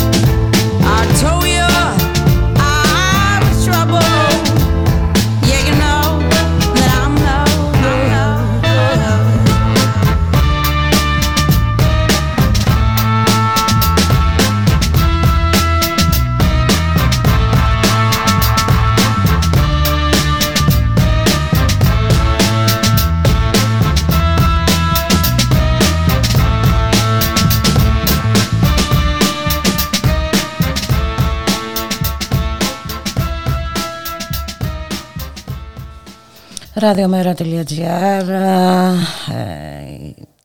το στίγμα της μέρας, στη ρύθμιση του ήχο Γιώργος Νομικός, στην παραγωγή Γιάννα Θανασίου, στο μικρόφωνο η Μπουλίκα Μιχαλοπούλου.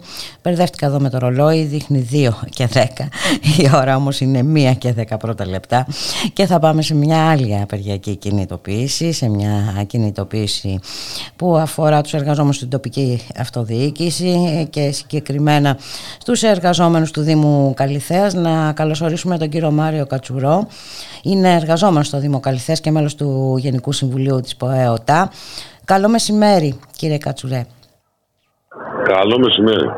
Λοιπόν, είχαμε μια κινητοποίηση τις προηγούμενες μέρες ε, στην ε, Καλυθέα ε, με αποτέλεσμα στα, να σταματήσει η αποκομιδή των απορριμμάτων η οποία ε, κινητοποίηση, αν δεν κάνω λάθος, ε, ανεστάλλει τελικά. Θα μας πείτε γιατί ξεκίνησε αυτή η κινητοποίηση; Ναι, ε, η κινητοποίηση ε, ουσιαστικά δεν υπήρχε καμία κινητοποίηση, δεν υπήρχε καμία απεργιακή κινητοποίηση. Ε, ο Δήμο Καλυθέας, ε, όπως και όλοι οι Δήμοι, είναι υποχρεωμένοι να χωρικούν τα μέσα ατομικής προστασίας στο εργατοτεχνικό προσωπικό, mm-hmm. προκειμένου να κάνει τη δουλειά τους. Ναι. Ε, Πώς μάλλον σε περίοδο πανδημίας αντιλαμβάνεστε ότι η μη χορήγηση των μέσων ατομικής προστασίας δυσκολεύει το, το έργο το οποίο καλούνται να φέρουν οι εργαζόμενοι. Mm-hmm. Ε, ο Δήμος Καλαθέα έχει εδώ και δύο χρόνια να μας χορηγήσει μέσα ατομικής προστασίας. Μάλιστα. Ε, οτιδήποτε μέσα από γάντια, μάσκες, φόρμες μιας τρίχη και όλα αυτά τα που χρειάζονται, ειδικά επαναλαμβάνω εν καιρό πανδημίας, ε, να χορηγήσει. Ε, εδώ και ένα χρόνο περίπου πιέζουμε τη διοίκηση του Δήμου να προκηρύξουν διαγωνισμούς ώστε να μπορέσουν να χορηγηθούν τα μέσα ατομικής προστασίας για να μπορέσουν οι εργαζόμενοι να δουλέψουν. Ε, έχουμε κάνει τουλάχιστον τέσσερις συναντήσεις με το Δήμα προκειμένου να μπούμε στη διαδικασία να γίνουν διαγωνισμοί για να μπορέσουμε να προμηθευτούμε τα μέσα ατομική προστασίας. Το προηγούμενο χρονικό διάστημα μας πήγαινε από μήνα σε μήνα, από μέρα σε μέρα, από εβδομάδα σε εβδομάδα. Ε, και κάποια στιγμή λοιπόν αποφασίσαμε να εφαρμόσουμε τον νόμο και να του πούμε παρακαλώ χορηγήστε μας τα μέσα ατομική προστασίας προκειμένου να βγούμε στην εργασία μας. Mm-hmm. Και επειδή δεν είχε να μας χορηγήσει τα μέσα ατομική προστασίας, ε, δεν ε, δεχόταν σε πρώτη φάση όπως ορίζει ο νόμος να μας πληρώσει τα μέσα ατομικής προστασίας που χρησιμοποιούσαμε γιατί το προηγούμενο χρονικό διάστημα για να μπορέσουμε να δουλέψουμε, αναγκαζόμασταν και αγοράζαμε από μόνοι μας τα μέσα ατομικής προστασίας. Ε, Κάπως έπρεπε να προστατευτεί και να προστατεύσετε και την υγεία σας. την υγεία μας. Ε, αργιόταν να μας καταβάλει και αυτά τα ποσά. Βέβαια, μέχρι το 12ο του 2020 ο νόμος προέβλεπε ότι ο Δήμος έχει, ο Δήμαρχος έχει ποινικές ευθύνες σε περίπτωση μη χορήγησης των μέσων ατομική προστασίας. Mm-hmm. Ε, Πώ τότε ενδιαφέρει δυστυχώς ε, τους Δημάρχους αυτό. Και μετά ήρθε ο νόμος και λέει ότι σε περίοδο που δεν τα χορηγήσετε εγκαίρως, οφείλετε να τα καταβάλλετε σε χρήμα. Ε, δεν δεχόταν να μας καταβάλει ούτε σε χρήματα παλιότερα, ούτε να μας χορηγήσει ε, νεότερα μέσα ατομική προστασίας. Οπότε αναγκαστικά εργαζόμενοι βγήκαν σε μια διαδικασία και λέγανε εφαρμόζουμε ό,τι λέει ο νόμος δώστε μας τα μέσα για να πάμε να δουλέψουμε. Παρατηρητικό καταλαβαίνετε όταν με τον COVID. Ε, ακόμα και τους εργάτες του νεκροταφείου, όταν ε, θα έχουμε κάποιον ο οποίος έχει μετά από COVID, πρέπει να έχει σε ειδικό εξοπλισμό για να μπορέσει να τον ε, θάψει. Για να μην υπάρχει φορά του ιού. Ε, ούτε αυτά δεν μας παίρνουν. Ε, αντιλαμβάνεστε ότι δεν μπορούσε να, να γίνει ε, ναι, ανοιχτό αυτό το πράγμα από, από τους εργαζόμενους.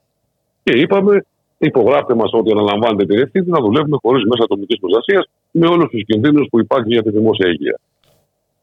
Ε, μπήκαμε σε μια διαδικασία επί 10 μέρες συζητήσεων, συνεδριάσεων, συγκρούσεων, θα έλεγα περισσότερο με την ε, διοίκηση, μέχρι να αποδεχτεί όλο αυτό το πακέτο που λέγεται να καταβάλουν σε χρήματα τα, τα οφειλόμενα στου εργαζόμενους και να προμηθευτούν μέσα των προστασίας. Γιατί ε, για να είμαστε ξεκάθαροι, εμάς δεν μας ενδιαφέρε να μας δώσουν σε χρήματα τώρα κάποια χρήματα, εμείς μας ενδιαφέρει να μας φέρουν μέσα ατομικής προστασίας για να μπορέσουμε να εργαστούμε. Και υποχρεώθηκε ο Δήμαρχος ε, και η διοίκηση να πάρει, να ψάξει, να βρει, να το πω εισαγωγικά, όχι εισαγωγικά, είναι μια πραγματικότητα. Δηλαδή, να δανειστεί μέσα ατομικής προστασίας από άλλους τύπου γύρω-γύρω, ώστε να προμηθεύσει τους εργαζόμενους και σε δεύτερο χρόνο να καταβάλει και τι οφειλές ε, που αντιστοιχούν σε αυτά του εργαζόμενους. Γι' αυτό το λόγο υπήρξε μια αναστολή mm-hmm. της πιστοποίηση μέχρι να ολοκληρωθούν όλα αυτά τα πράγματα. Μάλιστα. Ε, και, ποιο, και για να ακολουθεί αυτή την τακτική, τι είχε επικαλεστεί ο Δήμαρχος, ε, κύριε Κατσουρέ; Κοιτάξτε να δείτε, μερικά πράγματα δεν μπορώ να τα καταλάβω. Ε, μιλάμε για ένα Δήμο στο Δήμο Καλετέα, στον τομέα των ανταποκριτικών τελών. Είχαμε ένα πλεόνασμα 4,5 εκατομμυρίων ευρώ. Μάλιστα. Αν τα πλεονάσματα που γεννάνε οι Δήμοι σε αυτού τους προπολογισμού είναι απόρρια της ε, υγείας των εργαζομένων και εις βάρος υγείας των εργαζομένων, αντιλαμβάνεστε ότι υπάρχει τρομερό ηθικό ζήτημα. Διότι συζητάμε για μια δαπάνη για τα μέσα ατομικής προστασίας τη τάξη 200.000 ευρώ. Όταν λοιπόν, σαν Δήμο, έχεις ένα πλεόνασμα 4 εκατομμύρια και, και δεν δίνεις τα μέσα ατομικής προστασίας που κοστίζουν 200.000 ευρώ, αναβάζει υπάρχει μεγάλο ζήτημα εδώ πέρα. Και ζήτημα ουσίας. Για, ποιο, για ποιον ακριβώς λόγο ε, ένας Δήμο φτάνει σε αυτά τα επίπεδα. Δεν είμαστε Δήμο ο οποίος δεν έχουμε χρήματα Mm-hmm. Άρα δεν μπορεί να, να επικαλεστεί και ένδυα. Έτσι και. Ναι. Παρατάξει την αντιπολίτευση στο Δημοτικό Συμβούλιο, ναι. καλέσαν έκτακτο το Δημοτικό Συμβούλιο για αυτόν ακριβώς τον λόγο. Mm-hmm. Γιατί πριν από 15 μέρες περάσαμε τον προπολογισμό για τον καθορισμό των δημοτικών τελών για το έτος 2021 και εκεί φαινόταν ξεκάθαρα και αποτυπωνόταν το μεγάλο εύρος του πλεονάσματος που είχε. Μάλιστα. Και όλοι αυτοί για ποιο λόγο, κύριε, αφού έχει ένα πλεόνασμα της τάξης 4 εκατομμυρίων πλάς, δεν παίρνεις τα μέσα ατομική προστασίας στους εργαζόμενους για να μπορούν να δουλεύουν με ασφάλεια που δεν κοστίζουν 200.000 ευρώ. Επάνω σε αυτή τη διαστροφή υποχρεωθήκαμε και εμείς να ζητήσουμε να εφαρμοστεί κατά γράμμα νόμος. Δεν βάζουμε άλλα χρήματα από την τσέπη μας για αγορά μέσω ατομική προστασίας. Ε, κάνατε το αυτονόητο, κύριε Κατσουρέ. Ε, και μάλιστα ε, μπορώ να πω ότι ε, δείξατε, επιδείξατε υπομονή για αρκετό καιρό. Έτσι. 13 Ιουνίου, καταλάβατε, 13 Ιουνίου του 2021 στο Δημοτικό Συμβούλιο, ο Δήμαρχος, αναγνωρίζοντας τις οικονομικές εκκρεμότητες και τι εκκρεμότητε που έχεις στα μέσα του Μήνυμα του εργαζόμενους, είπες στο Δημοτικό Συμβούλιο ότι εγώ αναγνωρίζω τι οικονομικές εκκρεμότητε, θα τις εξοφλήσω μέχρι το Σεπτέμβριο και θα προμηθευτώ τα μέσα ατομική προστασίας για να μπορούν οι άνθρωποι να δουλεύουν με ασφάλεια. Έχουμε φτάσει τώρα αρχές Νοέμβρη. Αρχές Νοέμβρη. Και, και δεν υπήρχε λύση. Ε, και, τη, και, την, και την πλήρωσε ο κόσμος, ο οποίος αναγκάστηκε να, να ανεχθεί αυτή την ε, σπουδοκατάσταση στην, στην πόλη. Ναι, ε, καλό όμως είναι και ο κόσμος και οι δημότες της ε, Καλυθέας να γνωρίζουν γιατί ε, ακριβώς αντιμετώπισαν μια τέτοια κατάσταση. Ναι, και να πούμε και το όνομα του Δημάρχου, δεν είναι κρυφό. Ο κ. Κάρναβος είναι και είναι και αντιπρόεδρος στην ΚΕΚ. Μάλιστα. Ωραία. δεν είναι κρυφό. ναι. Πόλη ενημερώσαμε τους πολίτες Σαφώς οι πολίτες εν μέσω πανδημίας δεν είναι δυνατόν να μην χορηγούνται τα μέσα ατομική προστασίας στου εργαζόμενους και να απαιτείς να δουλεύουν. Εντάξει, και εμείς έχουμε ότι είμαστε ένας κλάδος ο οποίος έχει τα υψηλότερα ατυχήματα σε όλη την Ελλάδα, σαν κλάδος εργασίας. Οι εργάτες καθαριότητα ειδικά έχουν τα μεγαλύτερα ποσοστά τραυματισμών και θανάτων. Ε, για μας είναι ζωτική σημασία τα μέσα ατομική προστασία. Δεν είναι ότι θα βάλεις ένα μπλουζάκι και θα βγεις έξω. Χρειάζεται το ειδικό του μποτάκι με το σίδερο το οποίο αν πέσει κάτι πάνω σου να μπορέσεις να προστατευτείς για να μην στακατευτεί. Ε, χρειάζεται το γάντι το ειδικό για να μπορεί να πιάνει το Νομίζω ότι όλοι το καταλαβαίνουν αυτό, ε, κύριε Κατσουρέ. Οι εργάτες οι, οι, οι εργάτες νεκροταφείου, ειδικά, σας λέω τώρα, εν μέσω COVID έχει, υπάρχει πρωτόκολλο όσον αφορά την ταφή ενός ε, ε, με COVID και να μην έχεις να χορηγήσεις, μιλάμε τα αντίστοιχα. Είναι απαράδεκτα βέβαια. Όντως είναι απαράδεκτα, αλλά αν δεν κάνω λάθος, ε, μεθοδεύεται και κατάργηση των ανθυγινών για τους εργαζόμενους ε, στην καθαριότητα. Ε, εδώ τέλος πάντων υπάρχει μια πολύ μεγάλη διαστροφή από την πλευρά των κυβερνήσεων τα τελευταία πέντε χρόνια. Ε, υπήρχε μια, κάποια στιγμή αποφάσισαν, επειδή θεώρησαν ότι υπάρχει μεγάλο δημοσιονομικό κόστος, γιατί οτιδήποτε έχει να κάνει με την υγεία και την ασφάλεια των εργαζομένων, οι τελευταίες μνημονιακές κυβερνήσεις το μεταφράζουν μόνο σε οικονομικό κόστος. Mm-hmm. Ε, υπολογίζουν το ζήτημα της υγείας των εργαζομένων. Και αποφασίσαν να εφαρμόσουν, λέει σε εισαγωγικά, τις μέλτιτε ευρωπαϊκές πρακτικές. Και ε, για μια σειρά πέντε ετών ε, είχαν, είχε συσταθεί μια επιτροπή η οποία θα αναπροσάρμοζε το ύψος και τους δικαιούχους ε, του επιδόματος επικίνδυνη και ανθυγιεινή εργασίας. Mm-hmm. Βέβαια, ε, είναι χαρακτηριστικό ότι πάρα πολλοί κλάδοι στο δημόσιο ε, ζητάνε να ενταχθούν στις ε, κατηγορίες αυτές, όπως είναι και πολλές κατηγορίες των υγειονομικών που ούτε και τους θεωρούν ε, ότι είναι σε αντιγενέ και επικίνδυνες εργασίες ε, και μπήκαν σε μια διαδικασία να, να τετραγωνίσουν τον κύκλο. Λοιπόν, να ανακυκλώσουν το τετράγωνο, όπως θέλετε πέστε. Ε, αυτή η Επιτροπή λοιπόν, ε, με εφαρμόζοντας τις βέλτιστες ευρωπαϊκές πρακτικέ όπως ε, αναφέρει, μπήκε σε μια διαδικασία και έχει βγάλει κάποια πορίσματα που μετά από πέντε χρόνια κυκλοφόρησαν ε, στο διαδίκτυο. Εκεί λοιπόν βλέπουμε ότι ουσιαστικά κατά πρώτης ε, το οξύμορο είναι ότι το, το σύνολο των δικαιούχων των, ε, των επιχείρηση και εργασίας σύμφωνα με τους ίδιους είναι περίπου σε 103.000 υπαλλήλους στο, σύνολο, στο ευρύτερο σύνολο του δημοσίου. Μάλιστα. Ε, από τα αποτελέσματα της Επιτροπής φαίνεται ότι το, οι κατηγορίες, οι εργαζόμενοι ειδικότερε δηλαδή, ανέχονται σε 114.000.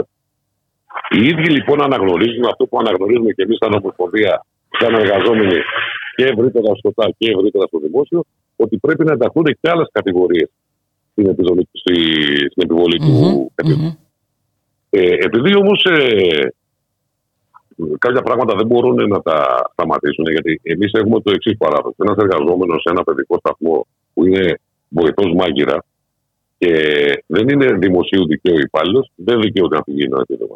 Αν είναι αορίστου χρόνου υπάλληλος, δικαιούται αυτή η Έχουμε τέτοια ανέκδοτα στις ε, περιοχές μας, στο, στο χώρο εργασίας. Στο χώρο εργασίας. Λοιπόν, ναι. Οπότε ανακαλύψαν ότι τελικά ε, είναι πολύ περισσότεροι οι δικαιούχοι, μια αύξηση δηλαδή του 10%.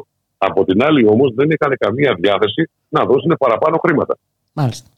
Οπότε τι κάνανε, πήραν τις κατηγορίες των εργαζομένων και έχουν φτιάξει διάφορα σενάρια, όπου σε κάποιες κατηγορίες το κόβουν τελείως, σε κάποιες κατηγορίες το κρατάνε. Προσπαθούν με, να το προσαρμόσουν στα μέτρα τα δικά τους. Ε, με λίγα ε, λόγια δηλαδή. Αγνώντας τις ε, πραγματικές ανάγκες. Ε, βέβαια και το, το, το άλλο οξύμορο της υπόθεσης είναι ότι όσον αφορά του εργαζομένους στην τοπική αυτοδιοίκηση, αυτά τα χρήματα δεν επιβαρύνουν τον κρατικό προπολογισμό. Αυτά τα χρήματα επιβαρύνουν τα ανταποδοτικά τέλη που πληρώνει ο κόσμος mm-hmm. και είναι στο Δήμο. Δεν επιβαρύνουν ούτε μισό σεντ τον κρατικό προπολογισμό. Άρα, άρα λοιπόν είναι χρήματα που προέρχονται από τους πολίτες. Από τα δημοτικά τέλη που πληρώνουμε όλοι εμείς. Όχι επιτοπλίστων. Και ναι. βγαίνει τώρα τα, τα πορίσματα αυτά αποχαρακτηρίζουν ειδικότητες από την ε, καταβολή των, ε, των βαρών καθηγητών, όπως είναι οι εργάτες Κύπρου και οι Κυπουροί οι οποίοι και οι και οι κλαδευτές μας ε, δουλεύουν σε ύψος, μπορούν να δουλεύουν σε ύψος 5, 7, 8, 10 μέτρα από κοινό να κλαδευτούν. Κατανοητό, κατανοητό ε, κύριε Κατσουρέ. Είπαμε, προσπαθούν να προσαρμόσουν λοιπόν στα δικά τους δεδομένα. Οπότε, εσείς ε, η δικιά σας απάντηση ποια είναι; Η δικιά μας απάντηση σε πρώτη φάση είναι με ένα συλλαλητήριο που οργανώνεται από τα συνδικάτα στις 4 Νοεμβρίου, mm-hmm. το απόγευμα στην πλατεία Συντάγματος. Ε, να απαντήσουμε σε αυτή τη διαστροφή, γιατί ξέρετε τι γίνεται. Ε, προ, ε, προσπαθούν να προκαλέσουν και ένα κανιβαλισμό. Δηλαδή θα πούνε ότι. Ε, ναι, είναι το γνωστό. Είναι, είναι ο, ο, ο περίφημος κοινωνικός αυτοματισμός. Γι' αυτό πάνε να το περάσουν και μέσα στις τάξεις των εργαζομένων. Mm-hmm. Δηλαδή, κάποιες κατηγορίες θα σας δώσουμε και 5 ευρώ παραπάνω και σε κάποιες άλλες κατηγορίες θα τους κόψουμε τα 150 ευρώ που παίρνουν σαν επίδομα. Ε. Αντιλαμβάνεστε ότι μπορεί να γίνουν ανοιχτά το συνδικαλιστικό κίνημα; Ε, βέβαια. μάλιστα... Εργαζόμενοι εναντίον εργαζομένων, ναι. Οι ίδιοι παραδέχονται μέσα από τις μελέτες τους ότι οι δικαιούχοι των, ε, τους επιδόματο είναι πολύ περισσότεροι από τους ήδη υπάρχοντες. Από τους ήδη υπάρχοντε. Οι ίδιοι το παραδέχονται. Το λέω, άμα διαβάσετε την εντολογική έκθεση, σαφέστατη. Μιλάει για 100.000 που το παίρνουν, ενώ θα έπρεπε να είναι 114. Και άρα τι συζητάμε, πώς θα ανακεφαλοποιήσουμε τη φτώχεια μας; Δηλαδή, πώς θα πάρουμε από τον ένα να δώσουμε στον άλλον και πώς θα πετάξουμε κάποιον απ' έξω που κάνει μια αντιγενή δουλειά. Δηλαδή, ο οικοδόμος δεν είναι αντιγενή δουλειά. Ο υδραυλικός ε, δεν είναι αντιγενή δουλειά. Τι είναι η... Και όταν μιλάμε για υδραυλικούς στου Δήμους, οι άνθρωποι δουλεύουν έξω, έτσι δεν δουλεύουν σε μέσα ε, Κατανοητό, κατανοητό κύριε Κατσουρά. Οπότε λοιπόν την Πέμπτη έχουμε συλλαλητήριο ε, στο Σύνταγμα. Στο Σύνταγμα. Ε, και φυσικά οι εργαζόμενοι καλούνται να μην παίξουν αυτό το, το παιχνίδι ε, του κοινωνικού αυτοματισμού. Ναι, ε, δεν υπάρχει παιδί να είναι αυτό το πράγμα. Ωραία. Δεν θα υπάρχει μεταξύ μας για να βγαίνουν και να χειροκροτάνε την κυρία Μέκερ, η οποία μας ζήτησε και προθέσει για να πούμε ε, ότι δεν τα έκανε και όλα καλά, αλλά και κάνανε τίποτα καλά. Σε αυτό ναι, το, ναι, ναι.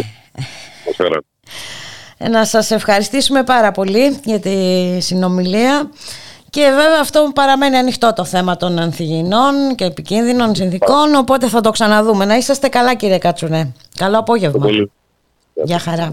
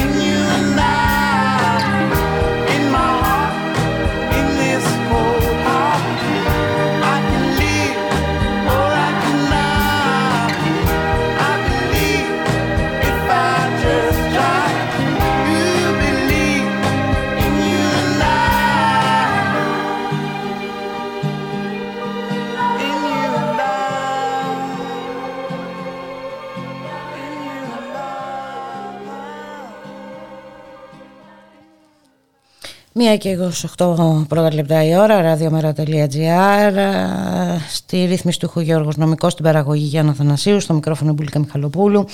Αντίστροφα μέτραμε για την απεμπόληση του δημόσιου ελέγχου της ε, ΔΕΗ και ολοταχώς προς ιδιωτικοποίηση του εξωτερικού υδροδοτικού συστήματος ε, της ε, Αττικής. Να καλωσορίσουμε τον κύριο Κώστα Λιμπέρη, μέλος του Διοικητικού Συμβουλίου της ΟΜΕ Καλό μεσημέρι κύριε Λιμπέρη.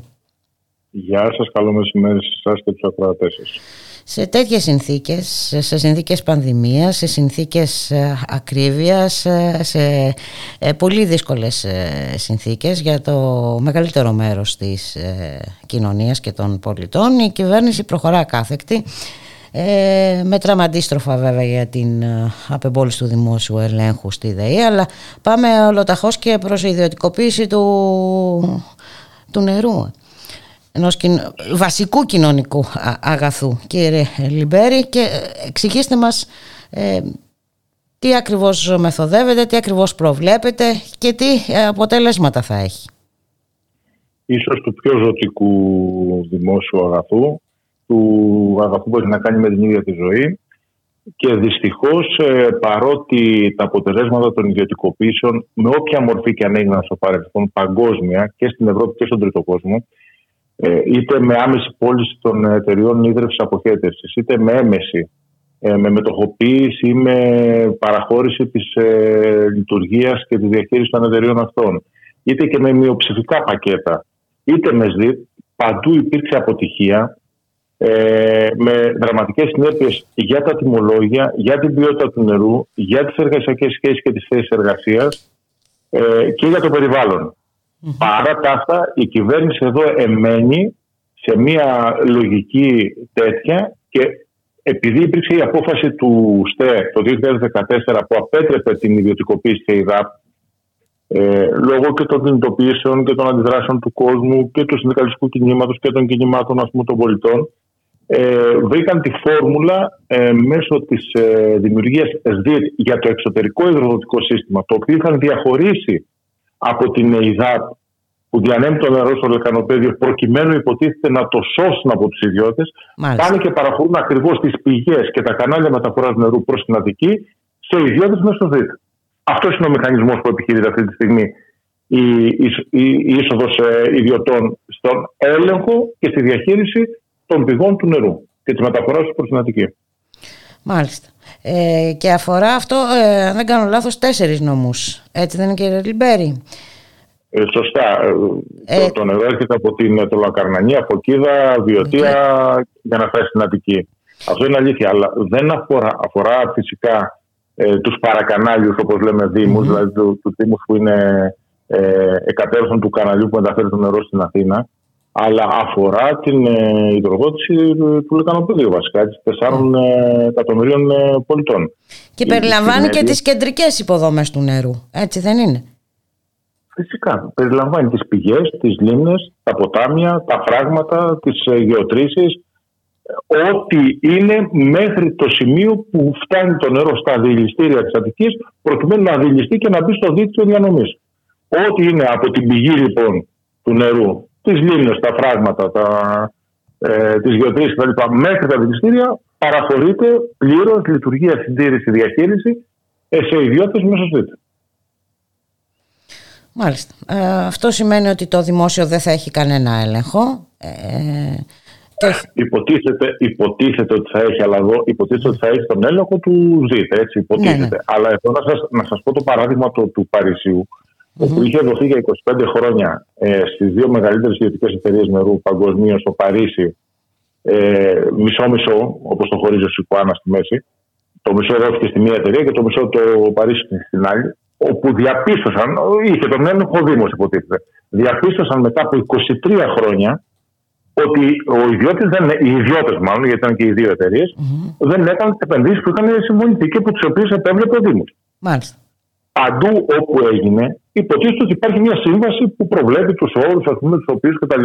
θα δοθεί το νερό στον ιδιώτη. Παντού, είτε δεν τηρήθηκαν οι όροι τη σύμβαση, είτε οι όροι ήταν τέτοιοι που διασφάλιζαν απολύτως τα ιδιωτικά συμφέροντα ενάντια στα συμφέροντα των πολιτών και του, του, του Δήμου, ας πούμε, που ιδιωτικοποιούνταν το νερό. Μάλιστα και ενώ έχουν φανεί τα αποτελέσματα όπως είπατε και εσείς όπου έχουν ε, εφαρμοστεί η κυβέρνηση λοιπόν προχωράει κανονικά ε, και, και το κυριότερο βέβαια θα λέγαμε ένα από τα σημαντικά ε, μηνύματα αυτής εδώ της διαδικασίας είναι ότι το νερό πάβει ε, να είναι εξορισμού δημόσιο αγαθό. Έτσι δεν είναι. Έτσι ακριβώς είναι και υποθέτω ότι η πρώτη συνέπεια την οποία θα βιώσουμε ε, ίσως όχι τον επόμενο μήνα, αλλά όχι στο μακρινό μέλλον, ε, μετά από μερικούς μήνες, θα είναι η αύξηση των τιμολογίων του νερού. Παρότι υποτίθεται ότι το ΣΔΙΤ γίνεται για το εξωτερικό υδροδοτικό θα δείτε ότι η συνέπεια θα αφορά το τιμολόγιο που θα πληρώνει ο τελικός καταναλωτής. Το πρώτο, το πρώτο αποτέλεσμα ήδη αυτής της προσπάθειας είναι ότι υπογράφηκε μια συλλογική σύμβαση και επιχειρείται η μείωση του μόνιμου προσωπικού της ΕΙΔΑΠ στο αμέσως επόμενο διάστημα. Υπογράφηκε μια συλλογική σύμβαση όχι καλή. Πρώτον και δεύτερον, επιχειρείται η μείωση του μόνιμου προσωπικού, ούτως ώστε να μειωθεί το λειτουργικό κόστος. Είναι η πρώτη συνέπεια προκειμένου να αντληθούν κεφάλαια να αποδοθούν εκεί πέρα χωρίς να μειωθεί η κερδοφορία της ΕΙΔΑΠ, η οποία δίνει τα μερίσματα στο, στο, στο ΤΑΙΠΕ, στο υπερταμείο. Η δεύτερη συνέπεια θα είναι όχι στο, στο μακρινό μέλλον η αύξηση των τιμολογίων του νερού. Η τρίτη συνέπεια θα είναι η επιπτώση στην ποιότητα του νερού. Έτσι, γιατί η ποιότητα του νερού έχει κόστος. Η σωστή διήλυση, τα σωστά χημικά, ε, η σωστή, ο σωστός έλεγχος, ας πούμε, σε πολλά σημεία διαρκώς κτλ. έχει κόστος. Ο ιδιώτης προκειμένου να μεγιστοποιήσει το, κόστο, το, το κέρδος, όπως καταλαβαίνετε, παντού, παντού, μπορώ να σας θυμίσω ε, παραδείγματα στις ΗΠΑ, όπου την τελευταία δεκαετία το φλίτ, ας πούμε, ε, τέθηκε σε κατάσταση εκτάκτου ανάγκης εξαιτίας τέτοιας κατάστασης. Καταστράφηκε όλο το δίκτυο ίδρυυση, γιατί μπήκε μόλις στο, στο δίκτυο. Με συνέπειες δραματικές για την υγεία του πληθυσμού και ειδικά των παιδιών. Μη αναστρέψουμε βλάβε στην υγεία. Λοιπόν, και άλλα παραδείγματα. Έτσι, να, να πούμε ότι όπου στο Σίδνεϊ, στο Ιωάννησμπουργκ, ε, όπου μπήκαν ιδιώτες, ε, αμέσως εμφανίστηκαν ε, επιδημίες ε, χολέρας κτλ. γιατί κατέρευε το δίκτυο ίδρυσης. Ανάλογα πράγματα, δυστυχώς, ε, η λογική λέει ότι θα ζήσουμε και στις, ε, στην Αττική, στην Ελλάδα. Και μάλιστα ε, ενώ βιώνουμε και μια πανδημία. Εννοείται και που το μεγαλύτερο, η, η μεγαλύτερη ανάγκη μετά αυτή καθ' αυτή την ανάγκη ενός ε, δημόσιου υγιούς ε, συστήματος υγείας για την αντιμετώπιση της πανδημίας, πράγμα το οποίο ούτε αυτό είχαμε στην Ελλάδα, ήταν η ανάγκη να υπάρχει ίδρυυση και αποχέτευση σε βαθμό τέτοιο που να μπορεί να διαμορφώνει οι όρους υγιεινής για τον ε, πληθυσμό για να αντιμετωπίσει τα θέματα υγείας. Είναι ο πολιτισμός και η, τα συστήματα υποδομών ίδρυψης αποχέτευσης είναι οι πιο βασικοί παράμετροι για την αντιμετώπιση οποιασδήποτε πανδημίας και οποιασδήποτε γενικώς της υγείας του λαού. Γι' αυτό και το, το, το κομμάτι της ίδρυψη αντιμετωπίζει σαν στοιχείο υγεία του λαού. Και όχι μόνο απλά πίνω νερό, ας πούμε, και ζω. Mm-hmm. Ζω υγιεινά. Έτσι αντιμετωπίζω την πανδημία. Ήταν ένα από τα πρώτα θέματα ας πούμε, που κλείθηκαν και έπρεπε να αντιμετωπίσουν και οι εργαζόμενοι της ΕΙΔΑΠ να μην υπάρχουν διακοπές νερού, να μην υπάρχουν προβλήματα στην αποχέτευση ούτως ώστε να μπορούν να αντιμετωπίσουν τα θέματα της υγείας τους πιο αποτελεσματικά. Και τώρα τι γίνεται, κύριε Λιμπέρη, ε, οι, εργαζόμενοι προετοιμάζουν κάποιες ναι, και κινητοποιήσεις, προετοιμάζουν κάποια εκστρατεία ενημέρωση, γιατί ε, πρέπει να ενημερωθεί και ο κόσμος. Νομίζω ότι το να περιμένουμε τα συστημικά μέσα ενημέρωσης να ενημερωθούμε είναι ουτοπικό. Έχετε δίκιο σε αυτό. Βέβαια, για το θέμα του νερού πρέπει να πούμε ότι ήταν το μοναδικό αγαθό και οι μοναδικές εταιρείες οι οποίες δεν ιδιωτικοποιήθηκαν πλήρως ε, την ε, μνημονιακή δεκαετία. Ε, αυτό οφείλεται σε μια ευαισθησία και του συνδικαλιστικού κινήματος των συγκεκριμένων εταιριών και στην Αθήνα και στη Θεσσαλονίκη και στην υπόλοιπη Ελλάδα. Ε, η αλήθεια είναι ότι οι εργαζόμενοι σε, αυτούς τους, ε, σε αυτόν τον κλάδο δεν αντιμετώπισαν σαν μια κλειστή ε, κάστα με ιδιωτερή συμφέροντα ε, τον, εργασιακό, συγγνώμη, τον εργασιακό τους χώρο, αλλά αντιμετώπισαν τον εαυτό τους ως λειτουργούς ε, της κοινωνίας στο συγκεκριμένο θέμα. Με αποτέλεσμα αυτό να δημιουργήσει mm-hmm. συνθήκες συμμαχίας με την κοινωνια Η κοινωνία έδειξε μια μεγάλη ευαισθησία στο θέμα του νερού. Έπαιξαν ρόλο και φυσικά και οι ευρωπαϊκές και οι διεθνείς εξελίξεις στα θέματα των ιδιωτικοποιήσεων που ήταν αρνητικά τα παραδειγματα και όλα αυτά οδήγησαν στην απόφαση του ΣΤΕΠ που απέτρεπε την πλήρη ιδιωτικοποίηση του νερού. Ναι. Που πάει να γίνει τώρα με άλλο τρόπο. Με άλλο τρόπο. Ναι. Ακριβώς. Ναι. Νομίζω ότι αυτά μας δείχνουν και έναν δρόμο για το πώς πρέπει να κινηθούμε εφ' εξής. Φυσικά έχουμε φάει απίστευτες ήττες την μνημονιακή δεκαετία και, τη δεκαετία, και την ε, διετία της ε, πανδημίας και τα πράγματα δεν είναι καθόλου εύκολα. Όμως πρέπει να αναλογιστούμε όλοι το τι θα σημάνει αυτό για τη ζωή μας και για τη συνέπεια του επίπεδου ζωής που θα αντιμετωπίσουμε. Έτσι, αν πάρουμε υπόψη μας και τα θέματα της κλιματικής αλλαγής, ενδεχομένως των προβλημάτων ας πούμε, λειψιδρία που θα αντιμετωπιστούν κτλ. Βέβαια, είναι, πολλά, είναι πολλά αυτά που προκύπτουν ε, τα θέματα. Ακριβώς. Με, μεγεθύνει πάρα πολύ το, το θέμα και το πρόβλημα και πρέπει όλοι μαζί και εργαζόμενοι και πολίτες να αντιληφθούμε τον κίνδυνο και να κινηθούμε σε μια κατεύθυνση όσο γίνεται πιο γρήγορα και αποτελεσματικά αυτής της προοπτικής. Ε, έχετε δίκιο κύριε Λιμπέρη. Απλώς θα ήθελα να επισημάνω ότι τα τελευταία χρόνια και θα το επισημάνω ως θετικό αυτό ε, οι κινητοποιήσεις, ε, οι όποιες κινητοποιήσεις ε, δεν αφορούν ε, καθαρά συντεχνιακά ζητήματα, δεν αφορούν μειώσεις μισθών. Ε, το βλέπουμε σε πάρα πολλές κινητοποιήσεις. Τα οποία, συγγνώμη, στα διακόπτω, στα διακόπτω, δεν τα υποτιμώ καθόλου και δεν τα θεωρώ δευτερεύοντα. Όχι βέβαια. Αλλά πρέπει πάντα, αλλά πρέπει πάντα να τα βλέπουμε σε συνάρτηση με το αντικείμενο της δουλειάς που κάνουμε και τις υπηρεσίες που προσφέρουμε στην κοινωνία. Ακριβώς. Ε, και, και πώς εξυπηρετείται το, το κοινωνικό σύνολο. Έτσι, έτσι, ακριβώς. Είναι όμως, ε, όπως είπατε και εσείς, καθόλου δεν υποτιμάμε ούτε τις κινητόπιες για αυξήσεις ε, ε, μισθών, για συλλογικές συμβάσεις κτλ. Αλλά βλέπουμε ότι ε, ε, δεν είναι καθαρά, δεν αφορούν καθαρά μόνο τέτοια ζητήματα όλες αυτές οι κινητοποιήσει. Και πού να πάμε, να πάμε στους γιατρούς, να πάμε στους εκπαιδευτικούς. Είναι, είναι πάρα, πάρα πολλά τα παραδείγματα. Ότι γίνονται κινητοποιήσει ε, προς όφελος του συνόλου της κοινωνίας. Να σας ευχαριστήσουμε πάρα πολύ κύριε Λιμπέρη. Ε, θα τα ξαναπούμε γιατί το θέμα είναι ανοιχτό. Να είσαστε καλά. Καλό σας απόγευμα.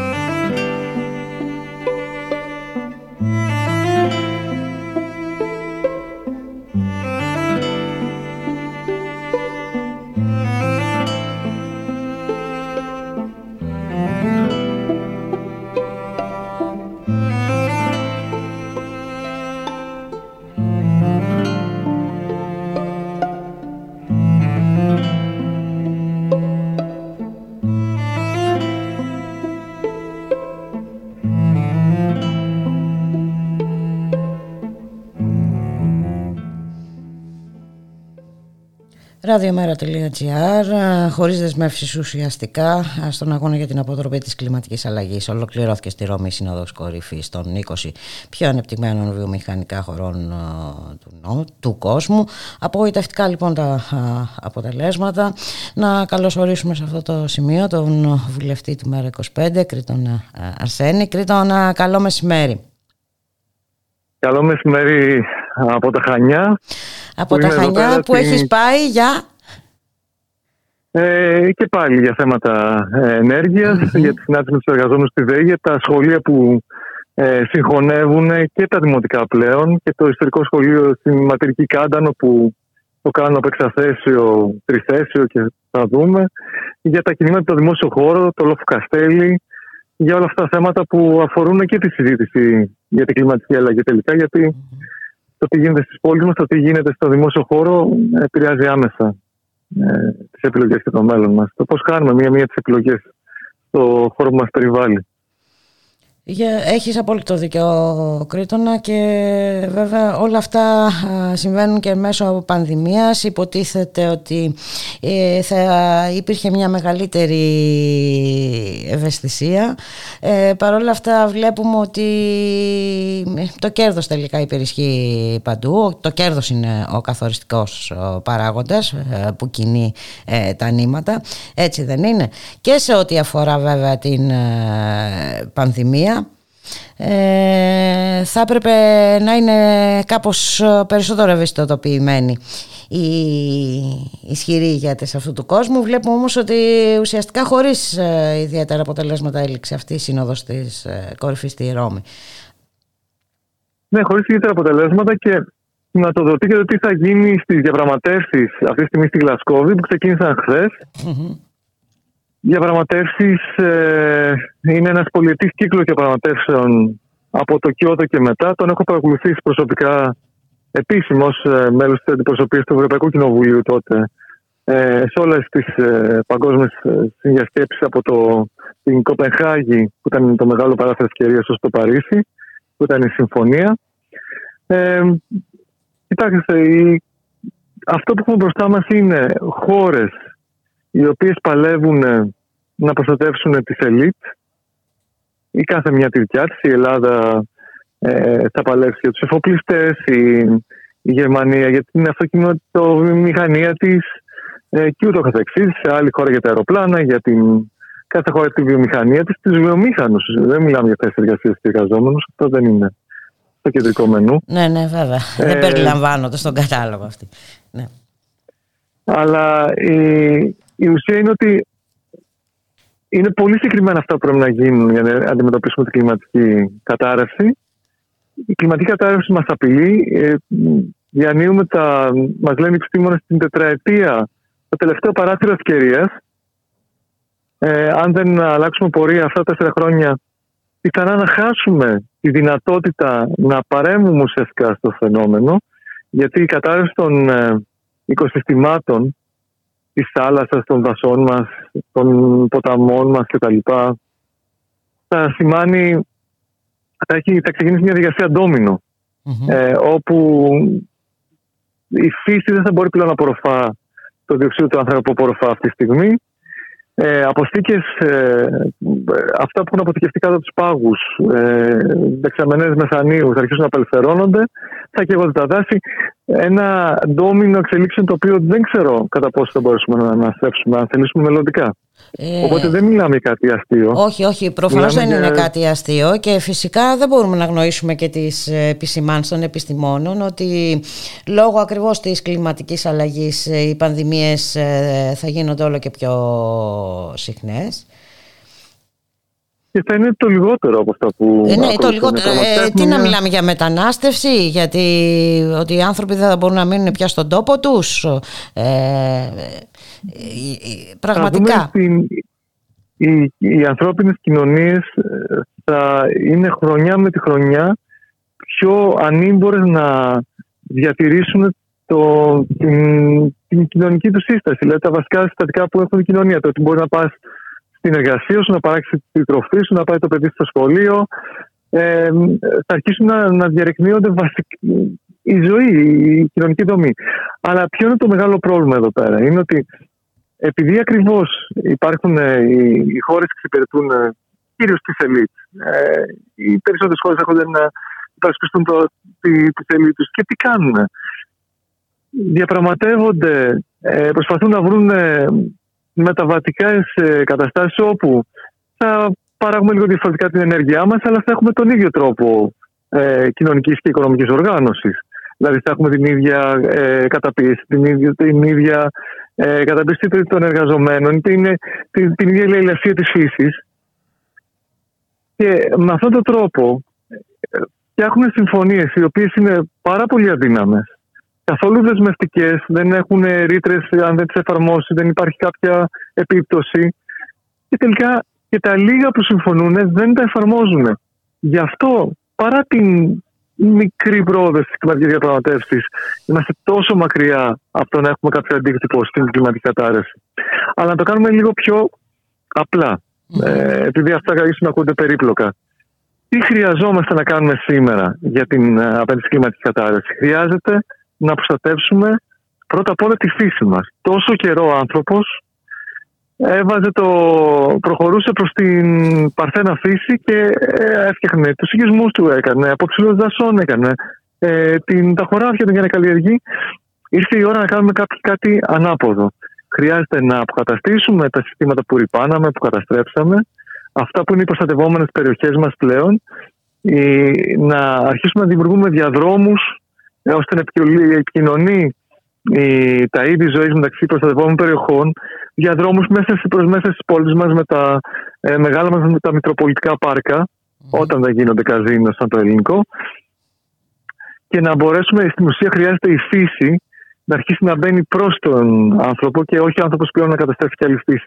Χρειαζόμαστε να αυξήσουμε δηλαδή, και αυτό βέβαια και στο θαλασσινό περιβάλλον, θαλάσσιο περιβάλλον, να αυξήσουμε δηλαδή όλες αυτές τις υπηρεσίες που λέμε της φύσης, οι οποίες κρατάνε τη ζωή όρθια. Αν δεν το κάνουμε αυτό, δεν έχουμε καμία πιθανότητα όποια τεχνολογική να ανακαλύψουμε και ολικά να βάλουμε παντού και οτιδήποτε άλλη τεχνολογία να πούμε ότι θα μας σώσει. Δεν υπάρχει μια τεχνολογική λύση η οποία θα μας σώσει και, και να το πούμε και αλλιώς. Και αν είχαμε μια τεχνολογική λύση, αν είχαμε ότι οι ανεμογεννήτρε τις βάζαμε παντού και αυτή ήταν η απάντηση. Θα είμαστε ικανοποιημένοι ε, να συνεχίσουμε να καταστρέφουμε τη φύση, να τρώμε όλο και πιο συνθετικά και να ζούμε σε όλο και πιο συνθετικά περιβάλλοντα. Χρειάζεται μια ριζική αλλαγή για να σωθούμε αυτή τη φορά. Αν θέλεις, μας κάνει τη χάρη η φύση να μας χτυπήσει ένα τόσο δυνατό καταμπανάκι αλλαγής, προκειμένου να, να μπορέσουμε να σώσουμε και τη ζωή και την ελευθερία. Γιατί αυτοί οι αγώνες της φύσης και της ελευθερίας είναι ταυτόσιμοι. Πολύ απλά γιατί το κέρδος δεν λέει μόνο τη φύση, λέει και τα δικαιώματα. Λέει και το δικαίωμα στον χρόνο, το δικαίωμα στην αξιοπρεπή το βλέπουμε ε, καθαρά, ε, καθαρά και ειδικά τον τελευταίο καιρό είναι άπειρα αυτά τα παραδείγματα. Το βλέπουμε στην περίπτωση του λιμανιού, την περίπτωση του φρικτού θανάτου του εργαζόμενου, έτσι στις συνθήκες εργασίας εκεί από την Κόσκο. Ε, το βλέπουμε ε, παντού, στα μέτρα ασφαλείας που δεν λαμβάνονται για τους διανομείς, στα εργατικά δυστυχήματα που, έχουν, ε, που είναι 113 από το 2016 και ε, μιλάμε για τα καταγεγραμμένα και πόσοι άλλοι ε, έχουν τραυματιστεί και πόσα άλλα ατυχήματα έχουν γίνει. Το, το βλέπουμε νομίζω παντού. Και, ε, ναι, το βλέπουμε να κλιμακώνεται. Ναι. Και ο λόγος που κλιμακώνεται είναι ότι ενώ ο πλανήτης καταραίει και η κατάρρευση αυτή, δηλαδή φέτος το καλοκαίρι ήμουνα ε, βρέθηκα στην ε, Πρέβεια και στη Χαλκιδική. Και η θάλασσα ήταν θολή. Αυτό είμαι 44 χρόνια, δεν το έχω ξαναδεί ποτέ στη ζωή μου. Είναι ένα φαινόμενο μοναδικό από την ακραία υπερθέρμανση. Και όμως, αν του χρόνου το δούμε, θα το έχουμε συνηθίσει. Η κατάρρευση αυτή είναι συγκλονιστική των φυσικών οικοσυστημάτων. Και αν προβάλλουμε τι μας έρχεται τα επόμενα 30-50 χρόνια, ε, πραγματικά απειλείται η δομή της κοινωνίας ε, και, και τη δυνατότητα η ανθρώπινη κοινωνία να, να συνεχίσει να, να, να λειτουργεί όπως λειτουργεί. Ε, Όμως, το μεγάλο πρόβλημα είναι ότι παρόλο που όλα αυτά συμβαίνουν, οι μεγάλες επιχειρήσεις προσπαθούν και οι μικρές και το, οι ντόπιοι ολιγάρχες προσπαθούν να κάνουν τη τελευταία Να βγάλουν τα τελευταία χρήματα. Κάνουν την καταστροφή αυτή ευκαιρία και προσπαθούν να κυνηγήσουν το τελευταίο γραμμάριο χρυσού, το τελευταίο ε, λίτρο πετρελαίου και το καθεξής. Να βγάλουν χρήματα μέσα από αυτή την καταστροφή και να το αλλάξουν και το σχεδιο να το κάνουν ολικά, να το κάνουν ε, άλλα, άλλα, άλλα, προ, προγράμματα, άλλα σχέδια επενδυτικά τα οποία θα τους δώσουν χρήματα στο όνομα της κλιματικής αλλαγής. Ε, Αλλά πάλι δεν είναι το φύση. Ε, και νομίζω ότι δεν έχουν μόνο από αυτό πλέον μπορούν να τραφούν ε, από την ε, καταστροφή ε, είναι το, το τελευταίο πεδίο που, που τους απομένει και δυστυχώ. Τρέφονται τις άρκες της ανθρωπότητας, δηλαδή. Ναι, να, δυστυχώς... Αλλά κυριολεκτικά. Γι' αυτό καταλαβαίνουμε και δηλαδή. πόσο μεγάλη σημασία έχουν όλα αυτά τα, τα κινήματα που αναπτύσσονται ε, για την υπεράσπιση του περιβάλλοντος. Ε, και, βέβαια πρέπει να, πρέπει να επισημάνουμε ότι επειδή όλα αυτά ακούγονται πραγματικά καταθλιπτικά και, και είναι, δηλαδή ε, σε κάνει καμία φορά. Ναι, αλλά είναι καταθλιπτικά, αλλά άμα δεν τα δεις και καθαρά, δεν μπορείς και να τα αντιμετωπίσεις. Ε, δεν, μπορούμε, Ακριβώς. δεν μπορεί να τα αφήσεις να, να προσπερνούν έτσι. Πρέπει να γνωρίζουμε, να γνωρίζουμε πού βρισκόμαστε και πατάμε για να μπορέσουμε να, να, να είμαστε χρήσιμοι ε, σε εμάς και στους συνανθρώπους μας και, και στα παιδιά μας. Ε, γι' αυτό το ονοματίζουμε. Δεν το ονοματίζουμε για να κάτσουμε στο καναπέ. Αυτό ε, εξυπηρετεί ακριβώς τους ίδιους που λελατούν τη φύση αυτή τη στιγμή και τους ανθρώπους.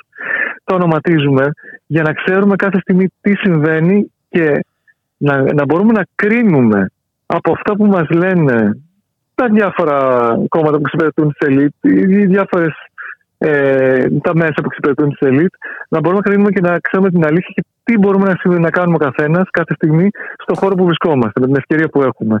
Αυτό, γι' αυτό το ονοματίζουμε. Όχι για να απογοητευτούμε και να κάτσουμε στο καναπέ. Σε καμία περίπτωση. Ε, Έχεις απόλυτο δίκιο. Μέχρι πότε θα κάτσεις στην Κρήτη, στα Χανιά; Είμαι, ε, είμαι μόνο για σήμερα. σήμερα. Ήμουνα και, την, ε, και τις προηγούμενες μέρες στο ηρακλειο ε, και στο νότιο Ηράκλειο ε, το οποίο αγαπημένο επειδή ζούσα με την οικογένειά μου παλιότερα εκεί πέρα και πήγα να κάνω το λιωμάζωμα. Ε, και ήταν ε, ακριβώς βρέθηκε σε αυτούς τους τόπους, στι παραλίε που ετοιμάζουν τις εξορίξεις του άνθρακων και τι σεισμικέ έρευνες. Ε, ακριβώς αυτά εν μέσω των κλιματικών διαπραγματεύσεων, αυτά ετοιμάζουν οι κυβερνήσεις μας. Ήταν η αποφάση του ΣΥΡΙΖΑ που συνεχίζει η κυβέρνηση της Νέας Δημοκρατίας και γι' αυτό το λόγο γίνεται και το αλυσβερίσι με τις ε, φρεγάτε με τους Τούρκους. Για να ποιος θα κάνει τις εξορίξεις. Θα τις κάνουν οι Τούρκοι, θα, θα τις κάνουμε εμείς. Δηλαδή, ε, μιλάω, ζούμε σε μια παλαιολιθική γειτονιά με παλαιολιθικές κυβερνήσεις που φέρνουν, ε, προσπαθούν να ξεκινήσουν τις εξορίξεις την ώρα που μας τελειώνουν τη ζωή αυτές οι εξορίξεις.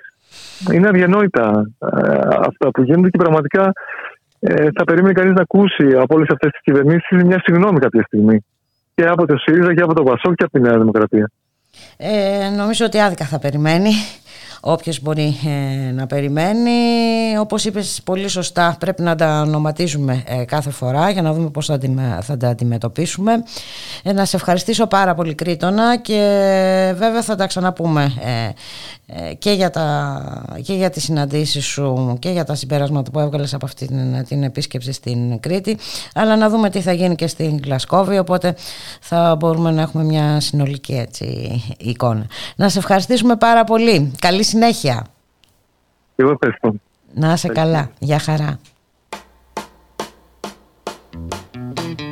Give me a ticket for an aeroplane. Ain't got time to take a fast train. Lonely days are gone, I'm a going home. My baby just wrote me a letter. I don't care how much money I gotta spend. Got to get back to my baby Lonely days are gone, I'm a going home. My baby just wrote me a letter.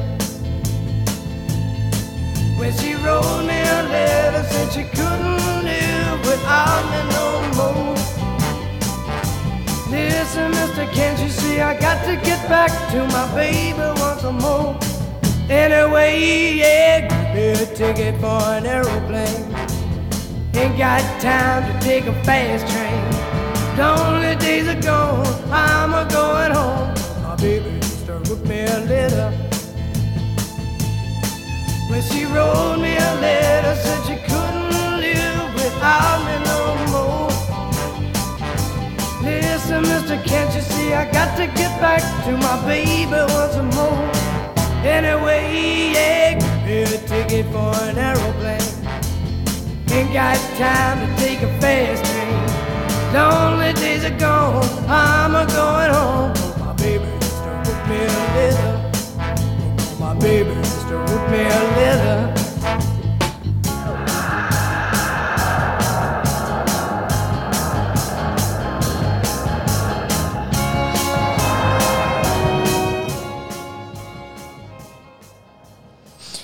Το Σαββατοκύριακο που μας πέρασε είχαμε σύνοδο της ε, Κεντρικής Επιτροπής του ΜΕΡΑ 25. Πάμε για συνέδριο τον ε, Ιανουάριο. Να καλωσορίσουμε σε αυτό το σημείο τον Κώστα Μραματάκη, συντονιστή της Οργανωτικής Επιτροπής. Καλό μεσημέρι Κώστα. Γεια σας, γεια σας. Καλή εβδομάδα, καλό καλή μήνα, εβδομάδα. καλή δύναμη. καλό μήνα. καλή δύναμη. Ε, ναι, θα τη, τη, χρειαζόμαστε την καλή δύναμη. Και για πες μας, είχαμε τη συνεδρίαση λοιπόν της ε, Κεντρικής ε, Επιτροπής, ε, την έγκριση της εισήγησης του Γραμματέα και της Πολιτικής Γραμματείας ε, και έχουμε το πρώτο διαβουλευτικό συνέδριο το Γενάρη. Ναι. Λοιπόν, ε, για να είμαστε ακριβείς, ναι. αποφασίστηκε και προκηρύχθηκε το δεύτερο μέρος του πρώτου διαβουλευτικού συνεδρίου. ναι. ε, το πρώτο είχε γίνει, όπως θα θυμάστε, τον Ιούνιο. Ε, το πρώτο μέρος που ήταν θεματικά και η θέση σε μια σειρά από φλέγοντα ζητήματα της ελληνικής κοινωνίας. Το δεύτερο συνέδριο ασχολείται με την στρατηγική, με το όραμα και με το καταστατικό του κομματος ε, θα γίνει 20 με 23 Ιανουαρίου στην Αθήνα. Ε, θα ε, αποτελέσει, θα έχει διαδικασίες και εκλογικές για κεντρική επιτροπή μαζί με όλα τα άλλα. Την πρώτη ας πούμε κανονική εκλεγμένη με συνεδριακές διαδικασίες κεντρική μας επιτροπή. Είναι μια σημαντική στιγμή στην πορεία του ΜΕΡΑ 25 όλη αυτή η διαδικασία Ε, θα, γιατί καταλαβαίνουμε ότι πάμε και ολοκληρώνεται το πρώτο συνέδριο του κόμματος. Ε, πλέον το μέρα θα είναι απόλυτα νομοποιημένο μέσα από τις διαδικασίες που έχουν γίνει, τις δημοκρατικές, τις εξαντλητικές καμιά φορά σε επίπεδο συζητήσεων και συναποφάσεων. Ε, και νομίζω ότι ήταν ένα μεγάλο βήμα για το ίδιο το μέρα, αλλά και για τον κόσμο που πιστεύει ή ενδιαφέρεται για την πορεία του. Ε, θα μας πεις για τα σημεία έτσι κλειδιά ε, που θα μπορούσαμε ναι, να τα ναι. ονομάσουμε. Κοιτάξτε, το δεύτερο κομμάτι, ε, δηλαδή υπήρχαν τρία θέματα. Ένα ήταν ε, η προκήρυξη συνεδρίου και το χρονοδιάγραμμά του, που ξεκινάει η επίσημη προσυνεδριακή διαδικασία με επίσημη εκδήλωση 10 Νοεμβρίου στην Πάτρα, με ομιλητή το γραμματέα του Γιάννη Βαρουφάκη. Ε, ακολουθεί άλλη μια εκδήλωση 24 του μήνα στο Ηράκλειο και με μεγάλη τελική, ας πούμε, προσυνεδριακή κεντρική εκδήλωση 16 δεκεμβριου στην Αθήνα. Στην Αθήνα. Ναι, σημαντικό όπως καταλαβαίνετε. Είναι η κορυφός. Η προσυνεργική διαδικασία θα κρατήσει μέχρι τις 20 Δεκέμβρη, 21 η συζήτηση στις οργανωσεις στο φόρουμ, συμμετοχές των μελών κτλ. Θα διαμορφωθεί ως τις 22 νομίζω είναι Δεκεμβρίου και στη συνέχεια θα γίνουν οι τελευταίες συνεδριάσεις Κεντρικής Επιτροπής Πολιτικής Γραμματείας, που με βάση και το προσυναδριακό διάλογο θα ολοκληρώσει τα κείμενα που θα πάνε πάλι ως εισήγηση στο συνέδριο. Έτσι, όλα αυτά που βγαίνουν τώρα τα κείμενα είναι εισηγητικά προς τα μέλη. Το, υπάρχει η πρόταση για το καταστατικό, η οποία θα κουβεντιαστεί και έχει τη σημασία της. Νομίζω όμως το σημαντικό είναι το κείμενο το πολιτικο που έφερε η πολιτική γραμματεία μετά από εισήγηση του γραμματέα που εγκρίθηκε ομόφωνα χθες το μεσημέρι μετά από πολύ πλουσία συζήτηση και παρεμβάσεις των μελών και μια σειρά από προσθήκες, ε, αλλαγές, ε, επικαιροποιήσει που ζήτησαν τα μέλη της Κεντρικής Επιτροπής. Το τελικό κείμενο είναι ένα πολύ ενδιαφέρον κείμενο. Θα δοθεί στις 4 του ε, Νοέμβρη στη δημοσιότητα, διότι τώρα είναι η επεξεργασία η, η τυπική, ε, ξέρετε, τα οι λεπτομέρειες, ναι, εντάξει, το η οριστικοποίηση. Ναι, ναι, ναι, ναι, έχει αποφασιστεί. Ε, θα δοθούν όμως από αύριο τμήματά του. Είναι το πολιτικό μήνυμα που όπως δόθηκε και τίτλο στο site και ήταν η ουσία του διημέρου αυτό έχουμε ριζοσπαστικοποίηση του ΜΕΡΑ 25 mm-hmm. ως προς την ανάλυση, ως προς το όραμα, ως προς τη στρατηγική το ΜΕΡΑ25 γίνεται πιο ριζοσπαστικό. Το ίδιο θέλουμε να γίνει και στη λειτουργία του με το καταστατικό. Αλλά αυτό που είναι σημαντικό είναι ότι σε πολιτικό επίπεδο το ίδιο το ΜΕΡΑ ε, ριζοσπαστικοποιεί την ανάλυση του και τη στρατηγική και όραμά του. Γιατί γίνεται αυτό; Γιατί σύμφωνα με την εκτίμηση της απόφασης, αυτά που ζούμε από το 18 στο 21, το 18 ιδρύθηκε το ΜΕΡΑ25 το, το 2018. Ε, ε, έχουν κάνει ορισμένα πράγματα ανεπίστευτα. Δεν μπορούμε στο σημερινό πλαίσιο, όπως εφαρμόστηκε και με τα τελευταία μνημόνια και του ΣΥΡΙΖΑ και με τη σημερινή σκληρή κυβερνητική πολιτική, δεν μπορούμε να πάμε με την παλιά ανάλυση με τους παλιούς στόχους.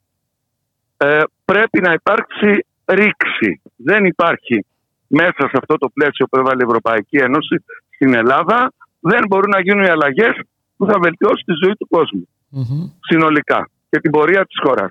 Αυτό είναι το σημαντικότερο σημείο που από εκεί πια πηγάζουν όλα τα άλλα.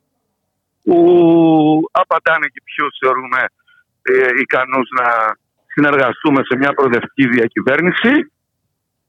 Κάνουμε την κριτική μας σε σχέση με αυτά τα σημεία και τις αδυναμίες ε, και προς τον ΣΥΡΙΖΑ και προς το ΚΚΕ όχι για να διαφοροποιηθούμε, αλλά να βγουν ε, τα κατά τη γνώμη μας σωστά που δεν επιτρέπουν συνεργασία με το ΣΥΡΙΖΑ ή που δυσκολεύουν την όποια συνεργασία με το ΚΚΕ και τη σημερινή του γραμμή. Και, εν πάση περιπτώσει, ποιες είναι οι προποθέσει που θέτει το ΜΕΡΑ25 στην κατεύθυνση ε, ναι. συνεργασιών; Γίνεται αναφορά σε συγκεκριμένες δυνάμεις κινηματικές, προοδευτικές, ριζοσπαστικές, με τις οποίες έχουμε συναντήσει όλο αυτό το διάστημα στο δρόμο. Ε, έχουμε εκφράσει τη φωνή τους όσο μπορούμε καλύτερα και όσο γίνεται στη Βουλή. ε, ανοίγει μια συζήτηση για όλα αυτή την τακτική των συμμαχιών μέσα από το κείμενο που είναι καθαρή βέβαια. Με μνημονιακές δυνάμεις δεν μπορείς να πας. Με δυνάμεις που δεν ενδιαφέρονται για ρήξη με το μνημόνιο. Ε, που τους έτυχε στη βάρδια τους και είπαν τι να κάνουμε, αυτό έτυχε τώρα να προσαρμοστούμε. Δεν μπορεί να συζητήσεις. Ε, μπαίνουν ζητήματα για την Ευρωπαϊκή Ένωση, για την προοπτική της χώρας, ακόμη και ζητήματα ταμπού για τα άλλα κόμματα, όπως το νομισματικό Ε, όπου και εκεί είναι η άποψη ότι δεν είναι φετίχ, το έχω ξαναπεί κι άλλοι βέβαια αυτό. Μετά το βρήκαμε μπροστά τους. Τέλος πάντων, το νόμισμα θα πρέπει να είναι εργαλείο που εξυπηρετεί το λαό, οπότε δεν υπάρχουν αναστολές και ταμπούς σε αυτό το ζήτημα για το ΜΕΡΑ 25. Ό,τι χρειαστεί να γίνει θα γίνει αδικό το κείμενο με αυτά που λέω. Ναι, ε, Έτσι, Κώστα... Προφανώς, διότι υπάρχει και μια ολόκληρη ανάλυση. Προφανώς. Ε, προφανώς, ε, εμείς μια αναφορά, ναι, και τα πιο ουσιαστικά ναι, αναφέρουμε ναι, τώρα. Εξάλλου, όπως είπες και εσύ, ε, θα δοθεί στη δημοσιότητα στις 4 ε, Νοεμβρίου. Οπότε θα έχουμε και την δυνατότητα και την ευκαιρία να τα δούμε ναι. όλα ε, ναι. αναλυτικά. Να γίνουν και κουβέντες Βέβαια. Παρουσίασης, κριτικής κτλ. Αυτά. Ε, πήραμε μια πρώτη γεύση λοιπόν. Να σε ναι, ευχαριστήσουμε ναι. πάρα πολύ. Ε, καλή συνέχεια. Ναι, πες το. Εμείς ευχαριστούμε. Α, ε, ευχαριστούμε πάρα πολύ. Καλή συνέχεια και η συζήτηση λοιπόν θα συνεχιστεί και, στο σύνολο, και για το σύνολο και για τα επιμέρους Πολύ καιρό. Βέβαια. Δυόμιση μήνες. Δυόμιση μήνες θα Ωραία, θα έχουμε όλο το χρόνο λοιπόν να τα πούμε όλα αναλυτικά. Να είσαι καλά. Γεια χαρά. Καλό απόγευμα. Γεια χαρά. Γεια. Και ήρθε να σας αποχαιρετήσουμε, να σας ευχηθούμε να είστε όλες και όλοι καλά. Ε, καλώς έχω των, των πραγμάτων. Θα τα ξαναπούμε αύριο στις 12 το μεσημέρι. Γεια χαρά. Portami via. Oh bella ciao, bella ciao, bella ciao, ciao, ciao partigiano, portami via che mi sento di morire e se io muoio da partigiano. Oh bella ciao, bella ciao, bella ciao, ciao, ciao e se io muoio da partigiano tu mi devi seppellir, mi seppellirai lassù in montagna. Oh bella ciao, bella ciao, bella ciao, ciao, ciao, mi seppellirai lassù in montagna sotto l'ombra di un bel fior e la gente che passerà. Oh bella ciao, bella ciao, bella ciao, ciao, ciao e la gente che passerà e dirà oh che bel fior. Oh bella ciao, bella ciao, bella ciao, ciao, ciao.